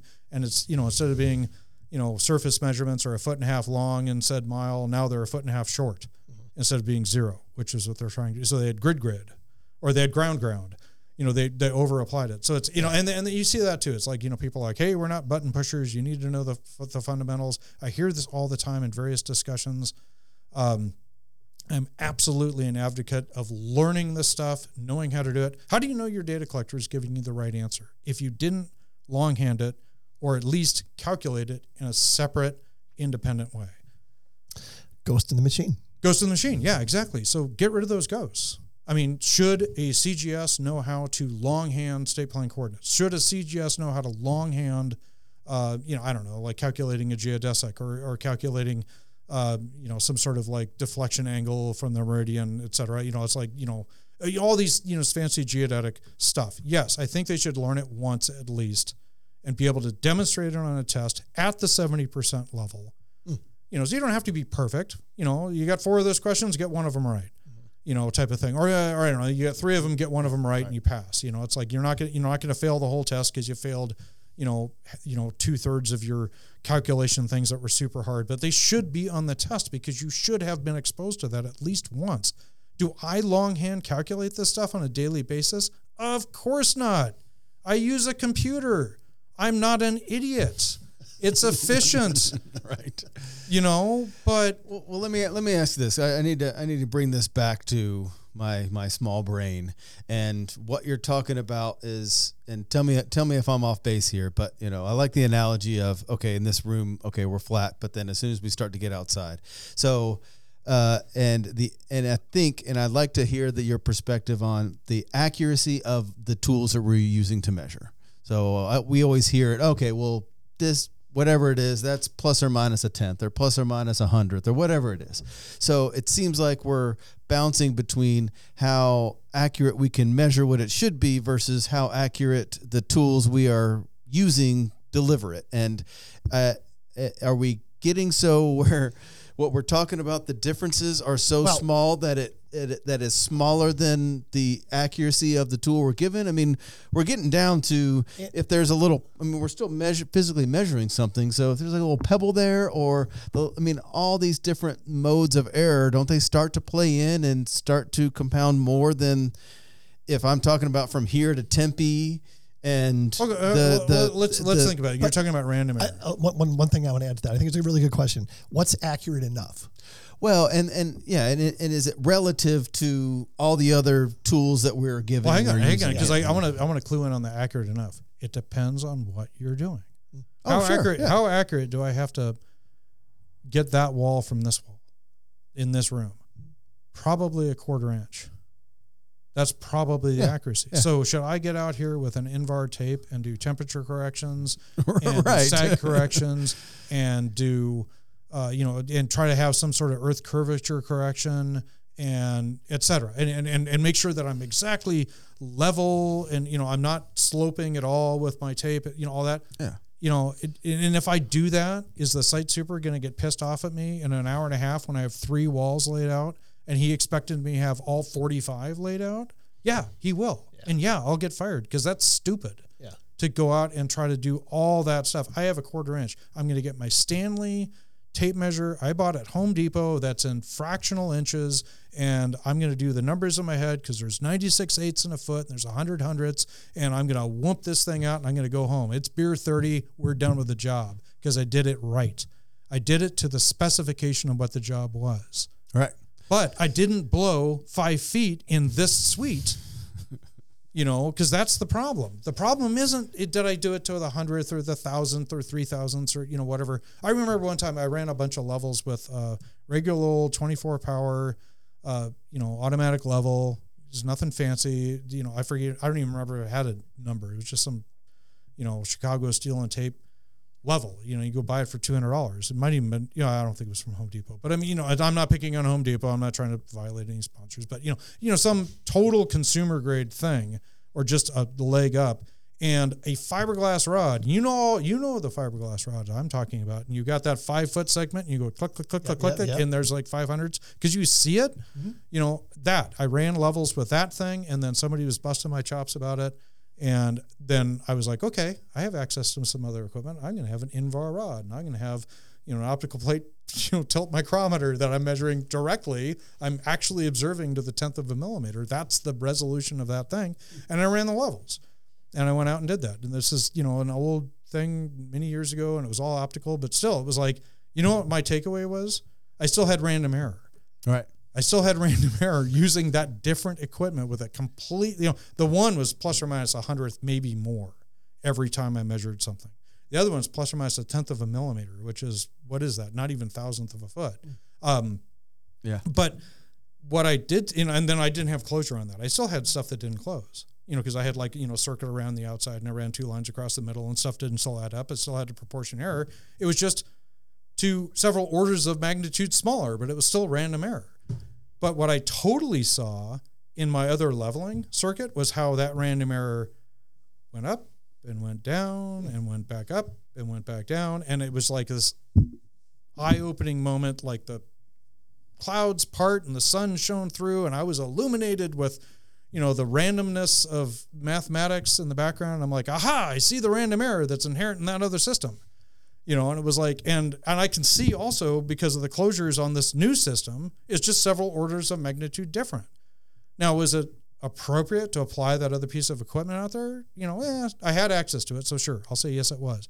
But should I go buy that kind of equipment to go out and do a job? Because my opinion on equipment, when you buy it, one, I hate debt. Do not go into debt to buy equipment. You know, if there's a takeaway, don't go into debt. Now, I'll say that's on student loan, and we were talking earlier about student loans. I don't want to get political, but um, but do not go into debt. If you cannot have your piece of equipment pay for itself in a certain period of time, which is brief, I'll call it like a year and a half. That's kind of you know, I mean, that's you're making money. There's you know, like you go back to the private sector thing. I mean, it's like you don't want to buy equipment, you're paying it off for 30 years. That's absurd. You're not going to make. You're going to go out of business before you paid it off. But it's like you need to buy exactly the equipment to be able to meet the standards of that job. Going back to this room, quarter inch, two hundredths, you know, whatever, three quarters of a centimeter. I don't care what unit you want to use. That's all you need to do in this room. Now, is that going to cut the mustard for like some thing where you're laying out a super collider? No, probably not. But that's a different job. Right. And that different job, I'm going to bid completely differently than wumping out a little corporate park like we're sitting in right here. That's going to be a completely different cost structure in that. So I don't know if that's helpful in the question that you had, but it's like I think it's very important because surveyors, like engineers, is it engineering to build the most with the most? No, it's engineering to build the most with the least. We're not here to like use every piece of resource we have. We're here to eke out everything we can with the resource, the minimum mm. resource that we have. You're, you have a figure of merit that you're designing a job to, and you do not have any responsibility to go past 10% above that because that's your little safety factor. But you, you know, 11%, that's, that's a waste of money. 10%, that's required. Hmm. You know, it's like so. You you know, it's like I think people, you know, like oh, geodetic work, you're going to be all this, you know, all about the exact figure. No, you have error in everything you do, just like the leveling story I told you about. There's error in both sets of levels. One of them has just a different order of magnitude. That's all. But it still was plus or minus a whole bunch of tenths or you know tenths of a millimeter, whereas the other one was a whole bunch of hundredths because that was the magnitude of the of the measurement that I was doing. And so, I'm not sure if I answered your question, but. Um, I guess I was mainly con- curious if as it as the the tools get better, does that inherently make it where you have to account for more error? You mean you're talking about there's more systematic effect you can see. bulging of of of plates. yeah, you go, you go, you go like- back 100 years ago, plate tectonics is a theory. And it's not even a theory that people liked. They thought it was false because you couldn't measure it. You go Right. back, you go back 100 years ago, you couldn't inter, uh, well, maybe it's 150 at this point. Um, you could not do interconnection continent to continent. That wasn't existent yet in that era. And, and there's a little bit of argument on that. I mean, you go back, you know, like like what is that thing? You go to Greenwich and there's the Time Museum, And the guy that you know they had all these like crazy pendulum clocks and finally the guy comes out with this little miniaturized thing, and there's your chronometer. Well, in that era too, they, they had things they could like. Uh, I wrote this down. You know what is geodesy? It's a subset of astronomy and physics, and it was like even in that era because I think that's around the 1500s, if I'm not mistaken. Somebody will Google this after the fact and prove me wrong, but I don't care. It's like you know they had the ability to observe the Jovian moons of Jupiter, which is you know Callisto, Io, Ganymede, and Europa. They could see them, and they they had very very good knowledge of their orbital parameters and the timing that they had. You can go anywhere on this planet and observe the Jovian moons, except for like a couple months of the year when it's behind the sun. But nonetheless, it's like you can go around the planet. Even back in the 1500s, they had knowledge of this, and they could do time across the planet, and they could sync things up. I mean, so it was like that because that was a huge problem. It's like you know this longitude problem. On land, it was not a problem because you had little tricks like that. Talk about technology. You know that, that there's a technology that existed in the past, but you couldn't do it at sea. You couldn't do that effectively, and that's the whole thing with the chron- chronometers. That you know, I'd built a little clock so you could do the longitude correct, you know, correctly at sea. But when you're out there floating around at eight knots in a ship, I mean, it's like, eh, we'll get there tomorrow. You know, that's okay. It's still within the, uh, you know, still within the measurement tolerance of the job you're doing. You know, Right, measuring yeah. stuff relative to something, same answer twice. You know, yeah, their same answer might have been four nautical miles or even 20 nautical miles. But you're still going to get there because you're going in and the you're right not going to run aground Yeah, right. because that's the you know you don't you know you know the name of the game is you know I want to I want to show up in port. I don't want to be at the bottom. I don't want to be dead. You know that's not good for business.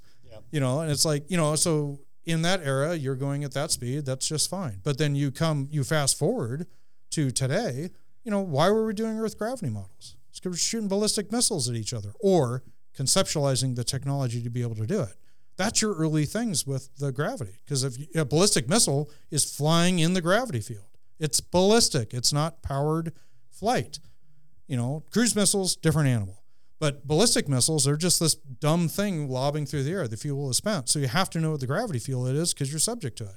So if we want to be able to ballistically send a missile from South Dakota to Moscow, you know, as it were, we've got to have this knowledge of a world geodetic system that's got a world, you know, EGM 80 or you know whatever it was in that era, you know, Earth gravitational model. You had to have those things for you know what you were trying to do.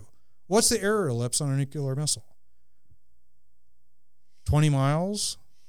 What's the error ellipse on artillery? You know, you go Oh, back yeah, to You think it's like Doesn't it depend on? Depends on the round, sure. Yeah. It's like you know, like back when I was in the Navy, I was in the Seabees. We had 81 millimeter mortars, 20 meter, 20 meter kill radius. If I get within 20 meters of my target, I blow it up because that's the shock wave that comes off that round. It's a little 10 pound round, if I remember right. Um, 81 millimeters. That's how big around that damn thing is. It's huge. So if I'm a forward observer doing artillery calculations and I'm just sitting there, you know, roughly distancing this thing and calculating everything in UTM, which is a hell of a lot more grid to ground problem than our state plane does for surveyors, it's like my error ellipse is 20 meters. If I get within 20 meters, I achieve my goal. You know, it's like so yeah, grid to ground doesn't matter in that in that instance. You know, that this error in measurement, I'm using like some little optical device, like a, you know, I'm trying to remember some of the different little optical rangefinder things they had, and you know, what are the different techniques you had to to do ranging. You're only trying to get within 20 meters. You know, so it's like, but you fast forward to today, and I want to go out there with my laser scanner, and I want to you know do utility clearances, blah blah blah. It's like we're we're at a higher precision, but now because we're at this higher precision, there's all these other little effects that are going to come into it. Like I, I think about um, building information modeling or uh, digital twins. That's the that's the latest craze. Everybody wants to talk about digital twins. Well, it's like you know, go back to my firework analogy in the fog and the wind. It's like how long is that digital twin pertinent without geodetic modeling? If it's not drifting with the, the plate tectonics, if it's not you know deforming with the interframe velocities, if it's not syncing with the subsidence, you know all of that, that digital twin is going to come out of synchronization with reality in not terribly distant future. That's geodesy. That's that's that's geodetic surveying right there. Is like, did I put on my report when I measure the survey? Snapshot in time. yeah, it's yeah, shot in time. survey epoch coordinate. Yeah. Yeah, that was like, you know, reduced down to a reference epoch coordinate. Those are the buzzwords you're going to see coming out here in a couple of years. That's what they mean. Going back to the test questions, I want to test Kent because we all know about Kent. I want to test him and make sure he knows to give me reference epoch coordinates, not survey epoch coordinates, because I don't want to screw that up. Because if that period of time is 10 years and the motion was two centimeters, that's two decimeters. That's that's eight inches, you know, more or less. You know, you know, I mean, I don't want to be off by eight inches in my digital twin when I go out there with my little robot that's going to go poop a conduit in the right spot, which now is the wrong spot because I didn't factor my metadata correctly. There's what you're testing on a CGS.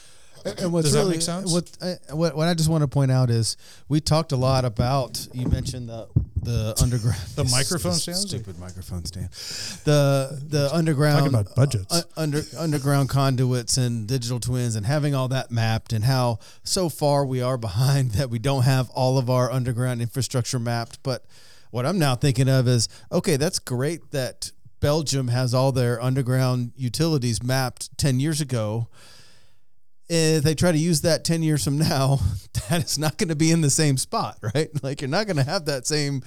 It, Here, here's an irony. it's not the same. It's not going to be the same. It was. what- it was where it was 20 years ago. But if you have the metadata that was used at that point in time, Uh, you can you saying you can it. you. Well, or do here- you, or do you, or do you correct it? Here's another fundamental. I'm trying to think who always says this. Um, oh, I can picture his face. He's one of the guys at, at NGS.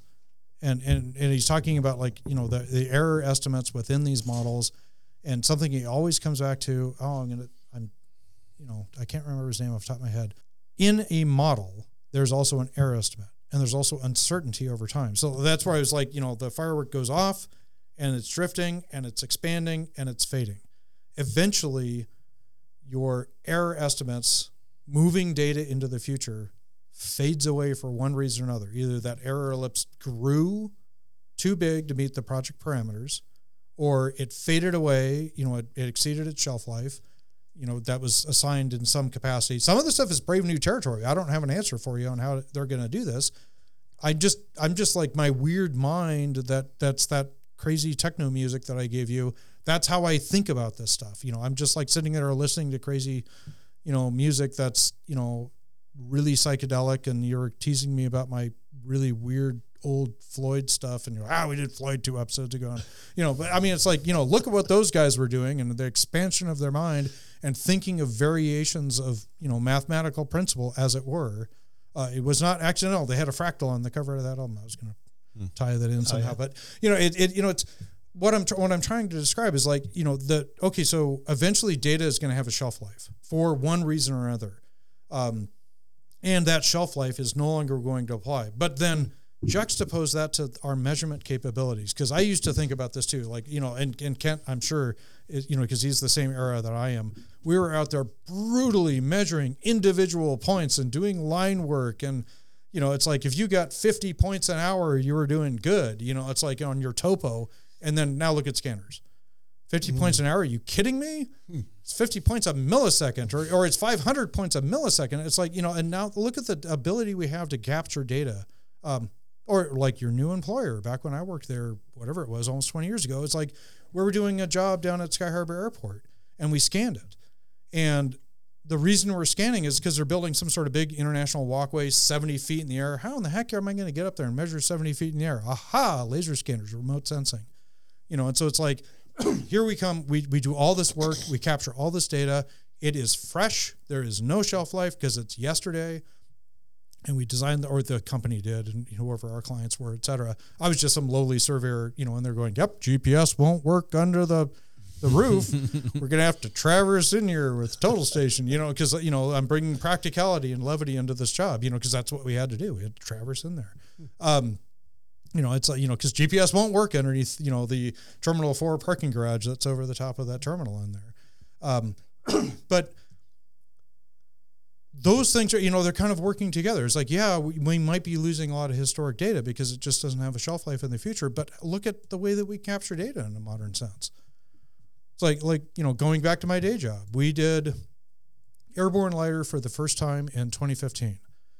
And holy cow, is that a tough thing to justify and, and get to have management swallow and fund. And then in 2020, we did it again. And now they're like, we want it everywhere. How do we have it everywhere? This is great data. Holy cow, we've used it for this and this and this and this and this. It's wonderful data, but it has a shelf life because every flood event you have, it washes out. Now it's different. Hmm. every time somebody comes through and they build a new subdivision, well, now it's different. You've got to go out and capture new data, and and you know, so it's like you know that's good news for the mapping guys because they're going to stay in business, but it's like why am I worried about trying to go back and capture all this old data? And, and that's that you know like you can get into a whole bunch of like interesting little things like how do you take an agency that is rooted or built originally in NAD 27, NGVD 29, legacy information, and how do you modernize them? Survey modernized within, I don't know, pretty damn soon after I got there in 2011. And in 2015, we were solidly a NAD 83, 1110, NAVD 88 shop, unequivocally. All of our modern data was that. We fully modernized and surveyed. We were still delivering products to various people and whatever they wanted. Somebody wants NAD 27 and NGV 29, fine.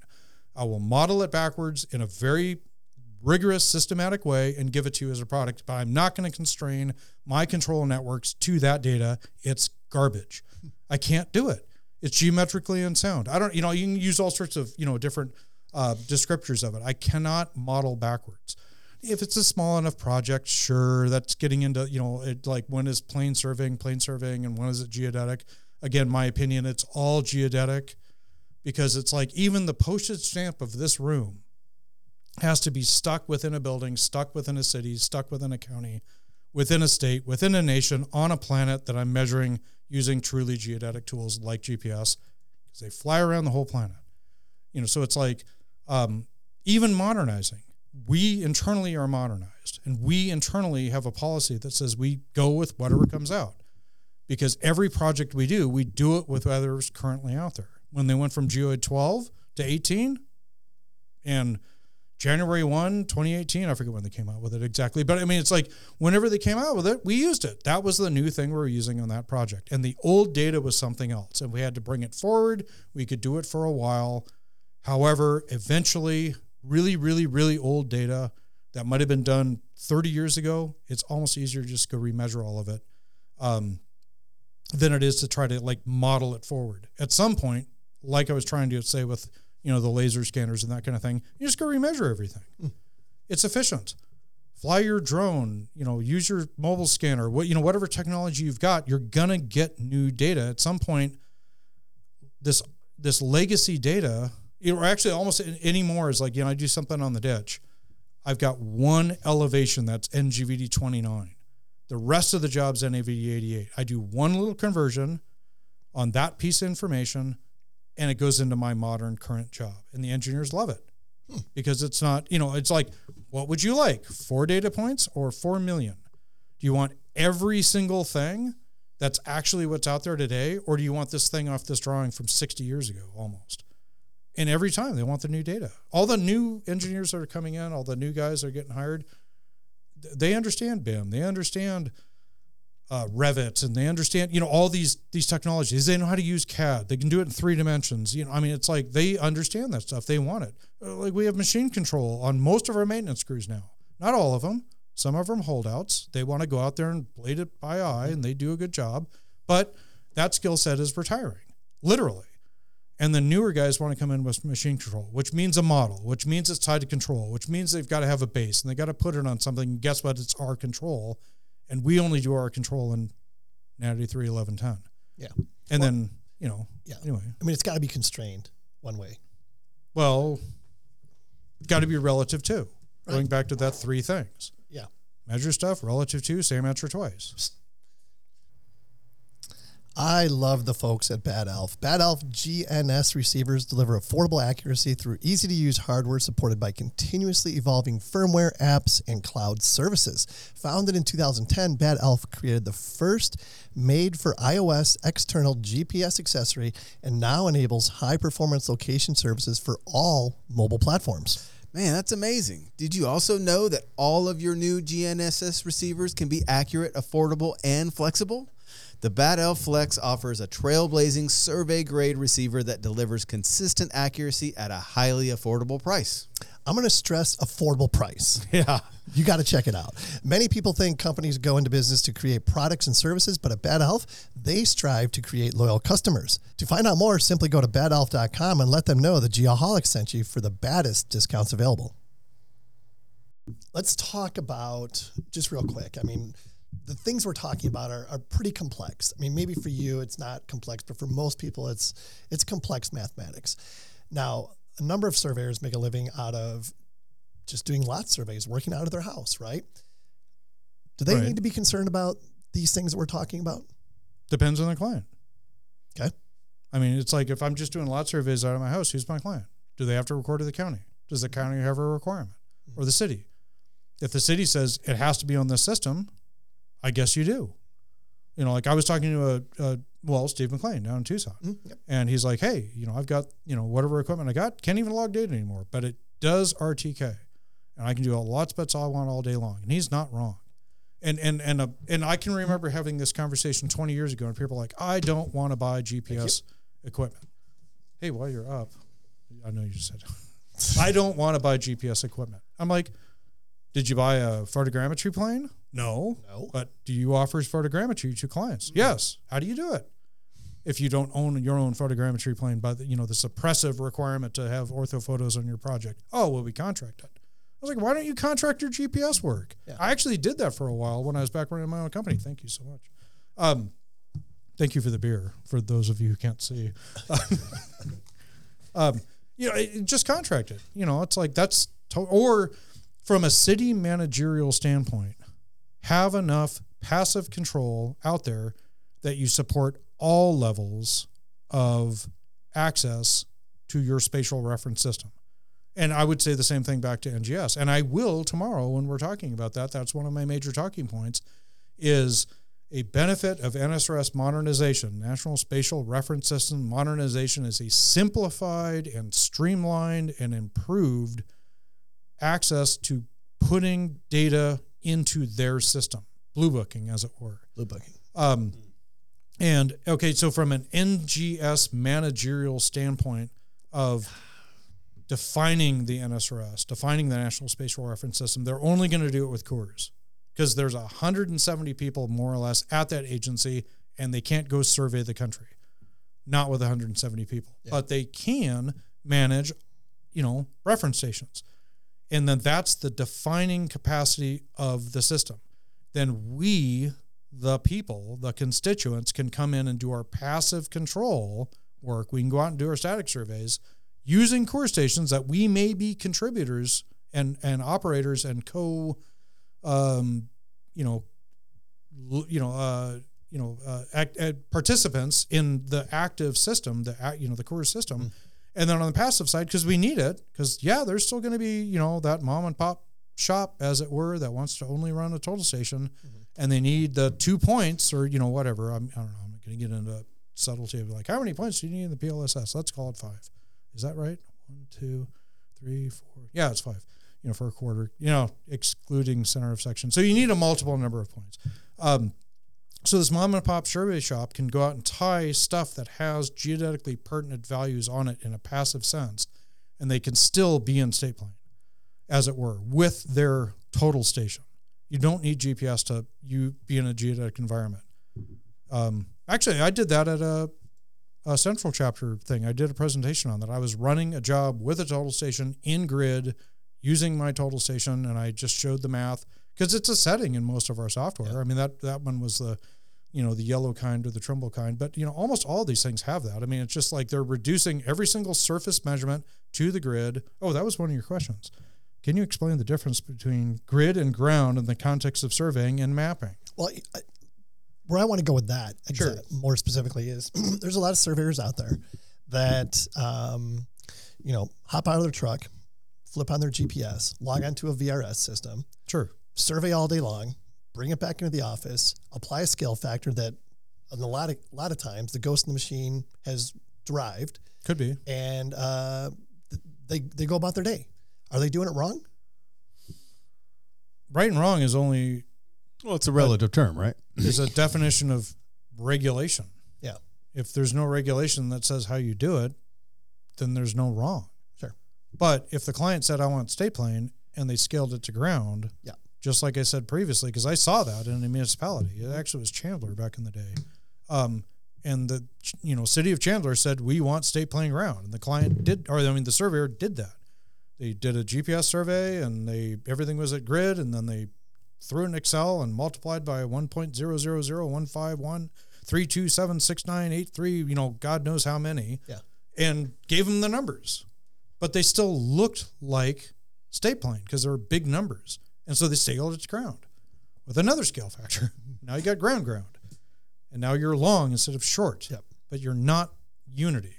And then actually my little snarky comment was like, you know, what's the difference between grid and ground? You guys see the Matrix? Mm-hmm. Oh, Neo's in there. He's like the you know the little bald kid with the lady with the cookies. I didn't fully understand that scene, but anyway, the kid's on the floor with the you know the spoon, and he's bending the spoon with his mind. You remember that scene? Yeah. And he says to you remember what he said to Neo? To bend the spoon, first you have to realize there's no spoon. there is no ground. This is an abstraction. This is an, this is an assumption. The world is a cube, and we, it's But not we base all our surveys on ground. but they're not. There is no ground. If you go up, you know, like what's the radius of the Earth? Oh, More or less, 21 million feet. If you go up 21 feet, you're a part per million different curve, different radius than you were at the hmm. lower elevation. You got a job that's got, you know, uh, 200 feet of relief. That's 10 parts per million of curvature distortion in your job. Is 10 parts per million significant? Is the next major question. And if I'm laying out these walls and they got to be plus or minus a quarter mm-hmm. inch and 12 feet, no. The answer is no. It doesn't matter. I can't measure it. Not with my Stanley tape from Home Depot that I bought this morning because I forgot my AM tape again. And they mm-hmm. told me if I forget my equipment, I'm fired. Doggone it, I'm going to go buy another one and I'm going to lay out the job. It's not a, you know, it's not a, a decimal foot tape, but it's a tape nonetheless, and I get the job done. How many times have you been there, Kent? I've been there more than once. Yeah. You know, where I had to do something to make it happen. And I was, you know, the the the professional way of saying that is like I went out there and I properly assessed the accuracy requirements of the job and I professionally made a decision that was, you know, within accordance of the compliance of the contract. And I can still bill, which is correct. But I made a decision on what I was able to do. Like um in 10 parts per million is is it's not even the, the thickness of the damn line that's printed on the tape. Right. You can't measure it. It's it's five hundredths in a mile. A mile. How big is this building? Five hundred feet. Well, that's the width of the lot, maybe. Actually, it's probably not even that big Not a lot. even, yeah. It's like three hundred feet. The building itself is two hundred. You can't measure that that kind of distortion in that distance. It doesn't matter in a mm-hmm. localized sense. It does matter when I'm computing coordinates from a zero zero and a Cartesian coordinate sense. That's down in the Gulf of Mexico or I'm sorry, Gulf of California. It's off of Rocky Point. That's where our zero zero is in this state plane zone we're sitting in. Hundreds of miles away. Million actually the important thing is it's million it's a million feet away. And so 10 parts in a million is 10 feet. So my northing is an error in t- by 10 feet if I don't do it correctly. Yeah. In, in in one way to look at it. If I start scaling things around and that kind of stuff. And what's your typical grid to ground here in the valley? It's 150 parts per million where we're sitting. So more or less the the the grid to ground scale factor that I would compute right where we're sitting here is 150 feet. That's not even this lot anymore. That's that lot over there. That's a problem. I've seen hmm. that happen. I saw a PetSmart get built like that. It got built on the wrong lot at one of those you know strip mall things Yep. and they were lucky because they switched with Bed Bath and Beyond or whatever it was, and and and they got to swap the lots because otherwise Bed Bath and Beyond would have been the proud new owners of a PetSmart because that's cadastral law. You know, you can come in and build whatever the hell you want on my lot, and I own it when you're done. Yeah. But those guys were cool and they they got along because somebody built the thing on the wrong lot. I think that might not have been a grid to ground problem, but it could have been. That's the kind of thing, you know, it's like if I'm 150 feet off, I'm the other side of that wall over there, which is the lot line. Yeah. At, at those coordinates, when you're talking At about those millions, Yeah. right? Exactly. Okay. And if you're in two, yeah, if you're in Flagstaff, it's worse because that's 2 million. Yeah. You're in Tucson, nah, it's not so bad, but you're probably still not in the right spot. Right. You didn't meet your setback. Yeah. You know, it's like, you know, you get into a practical sense. It's like if I if I put the coordinates into my collector, you know, they, they're like, what's the what's the big thing about, you know, people ridiculing surveys? Ah, you're just button pushers. Well, if we're analyzing this stuff, well, we know these fundamentals. That's my point. My point is you need to know these fundamentals at least once on a test so you can go out and check it the first time and then knock yourself out. Go out and do production and make make some money. But you better know what you're doing the first time. The first time you did it. You Oh, better like- know how to do In, the in check. the example you gave, it's no, I got there, I got out of my truck, boom, boom, boom. Get back to the office, pull it in, apply the factor, and I'm done. But there's no there's no check. There's no okay. Is this actually you know? Can I get it? Get to the same answer one other way Right. to make sure I'm on, the right I. I wrote a whole article on that American Surveyor. it was like getting off on the wrong foot. I think it's the title of the article, and it was like it was just tragedy after tragedy after tragedy on the stupid building. And I, you know, in the article I said, you know, you know, I can't tell you where it is. It's downtown Phoenix. So they approached the Sky Harbor Airport. That's where the thing is. There's enough breadcrumbs in the article. You can figure it out if you're smart. But you know, it's like that's what it was. And it was like it was a 20 story building and they lost a floor. Well, that's five percent. What's the profit on a project like that? The last 10%. What does that actually mean? It means bankruptcy. Hmm. That's what that means. You lost your profit. You lost half of your profit. Half the reason you were there is now gone. Yeah. Because somebody put it a couple feet over because of, you know, a whole well that that, that was a scale it was still a scale thing because it was wrong foot. 2 parts per million off instead of 150, but still mm-hmm. nonetheless nonetheless it's like mm. you know, you need to know your geodesy. You need to know when the corrector applies and when it doesn't apply. It's important. Yeah. It has real world consequences, you know, and, and maybe think- in my career I've seen more of them because I pay attention. But um, it, it, well, you asked me earlier, what got me into this? The terror of doing it wrong. Mm-hmm. You know, mm. Well, I, I remember I remember. I ran into a gentleman because there's a control station here in the valley. It's called N474. It's a first order vertical and it's also an FBN point, etc. And uh, Leroy Palmer, he's now deceased, but he was a neat guy that lived right next to that point. And he had this huge house with an observatory up on the top of it. And he sees me out there, you know, I've got my grubby hat, my dirty boots, and all that. And he comes out and he starts talking to me a little bit about uh, astronomy and this and that. And I start blah, blah, blah, like I do. And he's like, You are a neat guy. Come here. I want to show you something.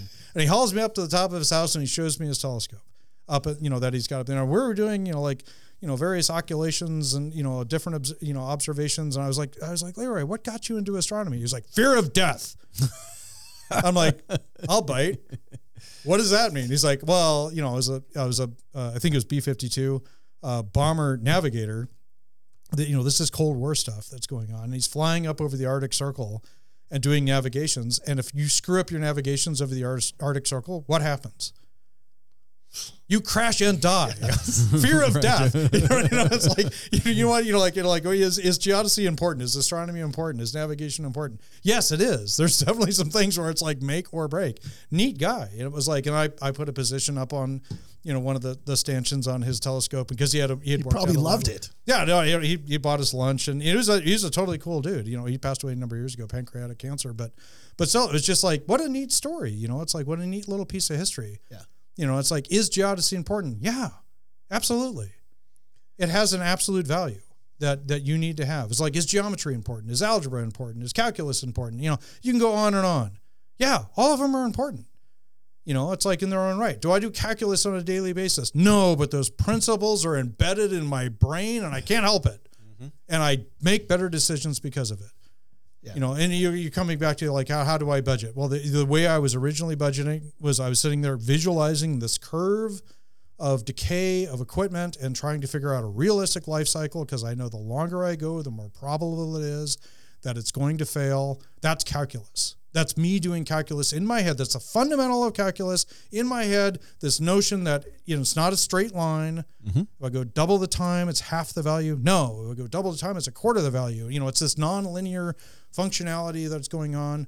So, do I do a calculus on a daily basis? Hell no. I can't even differentiate or integrate or any of that anymore. That was 20 plus years ago. But they the principles are embedded in my psyche and I'm making better decisions because of it. Same thing. CGS. Why do I want to have a CGS? Because I want to imprint on your psyche as a surveyor, as a geodetic surveyor, a geodetically minded surveyor doing good work for our society. I don't want to get all patriotic and you know JFK is not what you can do for your country, but you know, you know, or not what your country can do for you, but what you can do for your country. You want to improve our society, you learn geodesy, and you'll do better work, and we'll have better societies because of it. Because these technologies that we have, like digital twins and like the point clouds and all that, how do we make that have more value?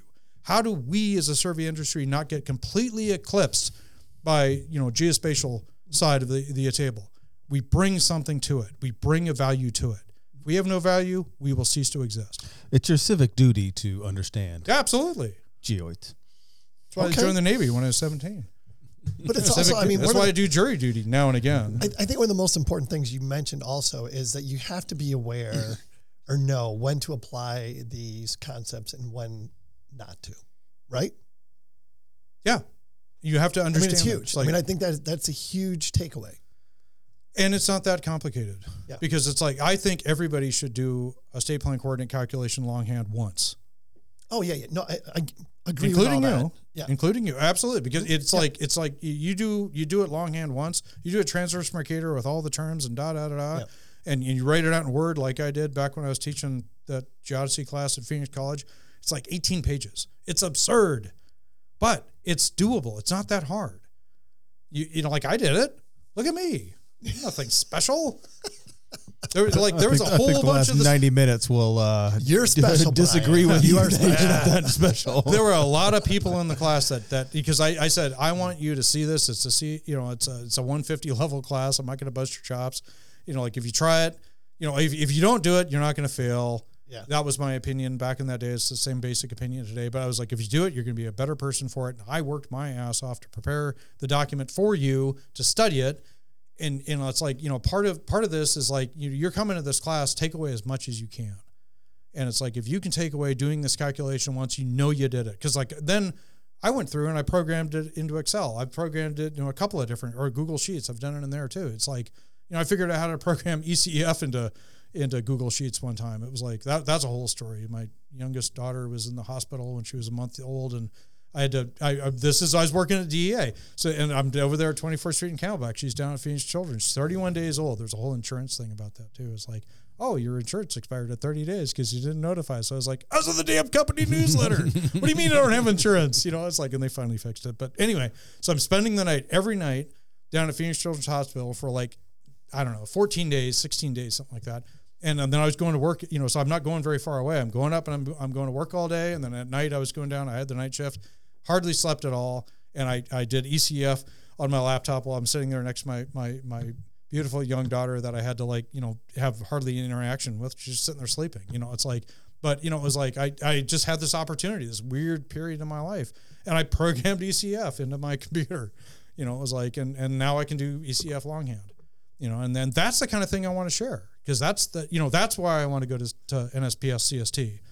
And I, you know, it's like, okay, that's not CST level one. I'll give you that. That's not level two. I'll give you that. It's probably not bad for level three to do that. And that whole level four thing, yeah, absolutely. And then level five, which is, you know, CGS as it were. Yeah, absolutely. I think that should be on the hmm. test. I think you should do longhand, one of them, oblique Mercator, transverse Mercator, Lambert conic, whatever. You should do one of those. You should be able to do one of those. I mean, it's it's a rite of passage. Right a You know, you know. I mean, right. come on. I like you know, it. You know, and it's but is it required on a daily basis? Absolutely not. But what is it? Te- I don't know. We can get off on the whole. What's the point of a test or a degree or any of that type of thing? It's a rite of passage. What's um? I mean, time's flying by here. We we we've hardly scratched the surface. Some of the things we wanted to get to, but before we let you get out of here, I do want to get an update from you on um, the modernization project that you're working on, Which one? as it pertains to well, as it pertains to the new state plane coordinates that are going to be. Um, I mean, what was it? It was 2022. What is it now? Mid 2025 is the latest Okay. official thing. That's what they're saying. Mid, meaning Yep. well, June. summer solstice. What's today? Oh, Sean? interesting. Ooh, is it today? Yes, So if this were 2025, we would have interesting. everything. No, I'm teasing. Um, I don't even know if it was either today or It's yesterday. today, I believe. Yeah. it's actually like a, a specific instant in Yeah, time. yeah, there's it's a when time. the Earth is at its perigee and the orbit, I think is what it is. So it's, like, it's a different time every year. If it's during the show, we're gonna- we're gonna I have have to a do it- book on that. I could have brought that. Oh. we're gonna have to do a shot or something. When is it, Sean? I got to drive home, Kate. Come on. Uh, it was at 7:57 a.m. this morning, oh, really? So is that UT time or Oh, Arizona wow. time? Arizona time. Okay, there you go. Because it's a specific cool. time and it drifts every year. Yeah, look up Anna And, it, and it goes between two or three days, or I think it's like the, between the 20th and the 22nd. It's on a five day cycle or a five year cycle because, or no, I'm sorry, four year cycle because there, there's your leap years. Yeah. you can do a whole thing on Gregorian calendars and all that, and every 400 years this, and you know, blah blah blah, and you get leap seconds, and then uh, Mhm. yeah, whatever. Time's a fun one. It is. So what's going And, on? and if you get out to the James Webb tape uh, Space Telescope that we are talking about before, that's so far away from this gravity field, time is faster than it is here. And they're at a Lagrange point. I was like, you know, you guys like muted my mic earlier. Lame, because you had to make your money. And I was like holding up my sign. I was like, they put me on mute. Um, but I was like, it was in the background going like, oh, it's a Lagrange point, which is like a gravity well. That I don't know. I digress. That's astronomy stuff. but so what is the update though that you can provide us? mid 2025 and they will not have all the tools and they will not have they'll have most of the products because the whole thing was holding on there's a project called GravD which is gravity for the redefinition definition of the vertical datum i'm butchering what the acronym stands for but you can google it. It's on their website. And it was aerial gravity in conjunction so they have an airplane with a gravimeter that they fly over everywhere and do gravity measurements. And they have an absolute gravimeter and a relative gravimeter in ground campaigns they do on the surface of the earth. And they've got space-based gravity which is like your grace satellites. And uh, again not a geodesist here. I just read a couple of things and you guys can too. Come on you can read. I know you can. Please do it. So anyways like there's these three different ways they're doing gravity. And then you know that got into the whole question of like you know do we want ellipsoid height or do we want something else which is like this whole notion of sea level and gauss and it's the same number everywhere. So that you know the gravity field is now measured and we know what it is because we measured it it's not approximated but we know what it is because we actually measured it so why do we have better data because we had better and more hmm. measurements that's all that it is Interesting. Hmm. it's a technology thing. So that project got delayed because of COVID, something else. There was a Great Lake thing, and I don't know, some Canadian thing. I know Arizona had a weird thing because, like, there's this huge part of us that's a bomber range, the Barry Goldwater gunnery hmm. range. They didn't fly, I don't know, they had to get military clearance because you can't fly over that. The military tends to frown on flying over that. And Yeah. They either think you're a drug runner or a terrorist, and either way, they shoot you down. Yeah. So, um, yeah, but Arizona got done. I think it was before 2018 because that the Geoid 18. Well, yeah, no, I remember I remember being a part of those conversations with you. Yeah, well, Geoid 18 has GravD data embedded within it. So our Geoid 18 is a wicked cool geoid. It's very correct, sort of, because there's a whole subset of like, what do they call it? Artifacts within the NAVD88 passive mark constraints that, you know, it's actually warped. But, you know, the sciencey stuff behind it was a lot better. So it had a lot more quality to it.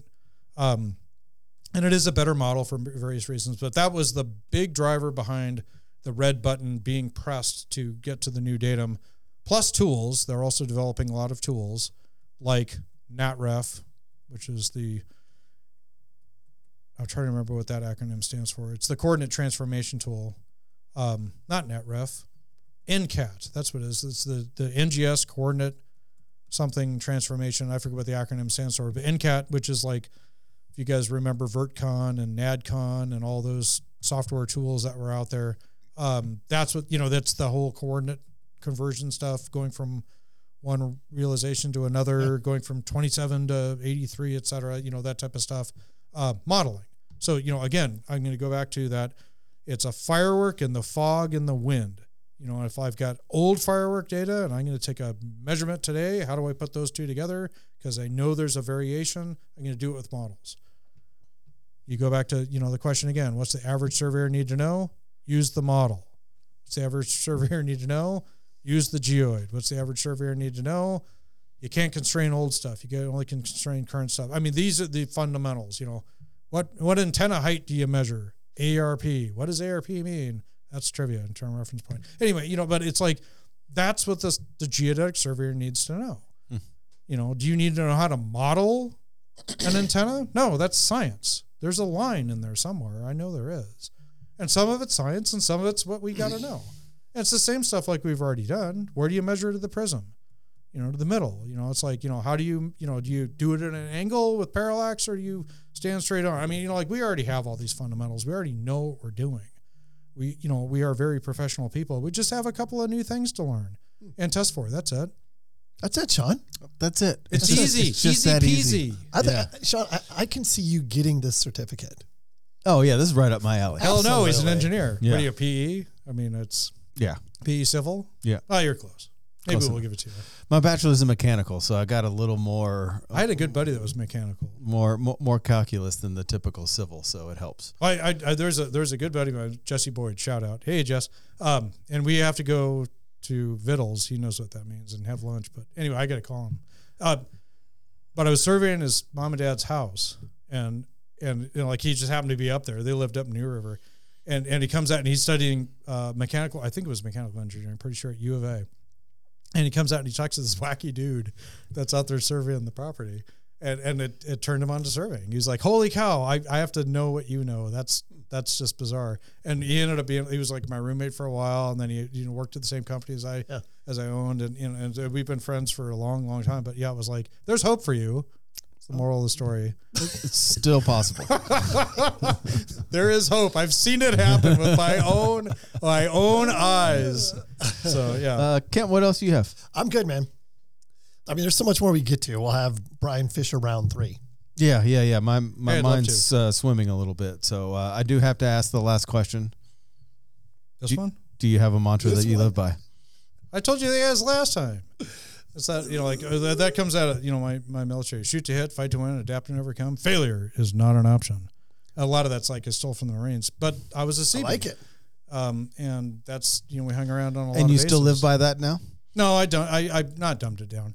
I civilianized it. You know, aim to succeed, or you know, I mean, you know, uh, not fight to win, but you know, it's like you know, take on challenges to be successful. Um, adapt and overcome. That one still applies. And failure is not an option. You know, it's like don't Yeah. give up. It's like the only time failure is permanent is when you stop trying. Hmm. So I like that. I still like that. That's a good one. I'm gonna I'm gonna make note of that one right here. All right, what else? Are we good? Anything else? What do yeah, you got, there's Sean? another one. Is like any parting words? Is that one you're gonna ask? Yeah, me? yeah. I like that one. Do you have any parting words? I do, Sean. Thanks for asking. Never. What We- have you we- not touched on? We have lost the show, Sean. we have lost the show. It is now Brian's world. We just live in it. Never miss your kid's field trip. Ooh, okay. Why is that? Is that from experience? Okay, that come back to the whole work-life balance thing. See how I tied that in? Yeah. This is literacy or literature at its finest. You know, we've tied it all together. You know, it's like, yeah, have work-life balance. Don't take this stuff too seriously. I mean, you got to work hard, but don't miss the important things. Hmm. Don't That's miss your stuff. kid's field trip. That's the important stuff. Because that's what they'll remember. Oh yeah, hell yeah. I mean, now on the grandkids you can let it slide because like their parents should be going, but if their parents aren't going, fair game. Mm. Go to the kids' field trip. I've gone to a ton, and that again, that goes back to that work-life balance. I would rather have experiences and memories than things and accomplishments, and I would rather have touched one person's life in a meaningful way than had mindless dribbled millions and I'm sure there's a Bible quote in there. It's like better to uh, have, or it- it's it's not as good to gain the whole world and lost your salvation. And I'm butchering. That's Paul, Apostle Paul, that did that one. But it's like you know, don't lose point of the real purpose in life, and the real purpose in life is our relationships. Here's a shameless plug.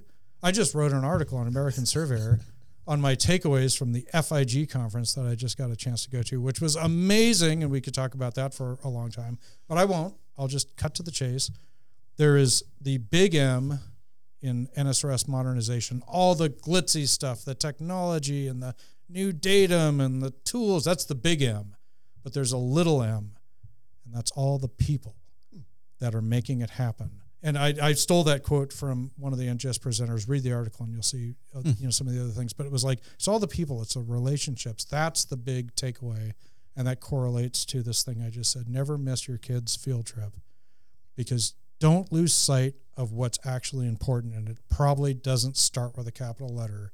It's something you don't think is obvious, and it really is the biggest thing. So I probably should shut up after that. I like that. That's that's a good uh good leave there, Brian. Again, our guest is smarter than you and I combined. What is Oh, happening here? I, I'm more Uh, I'm wait, more average than your And, smartest. and we're bear. trending in the wrong direction. we are doing the right direction, exactly. All right.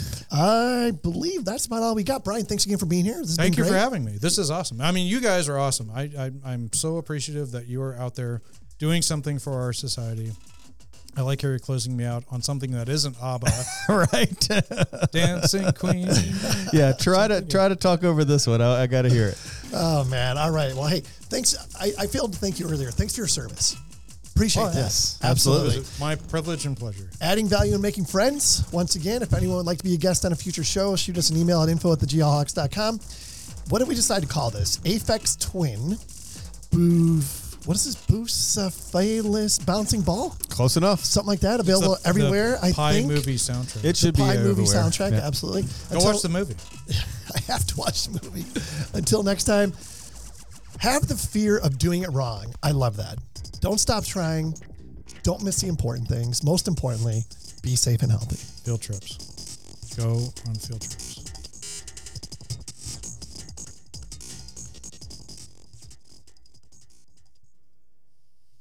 My name's Evelyn and I'm a Jew Goodbye.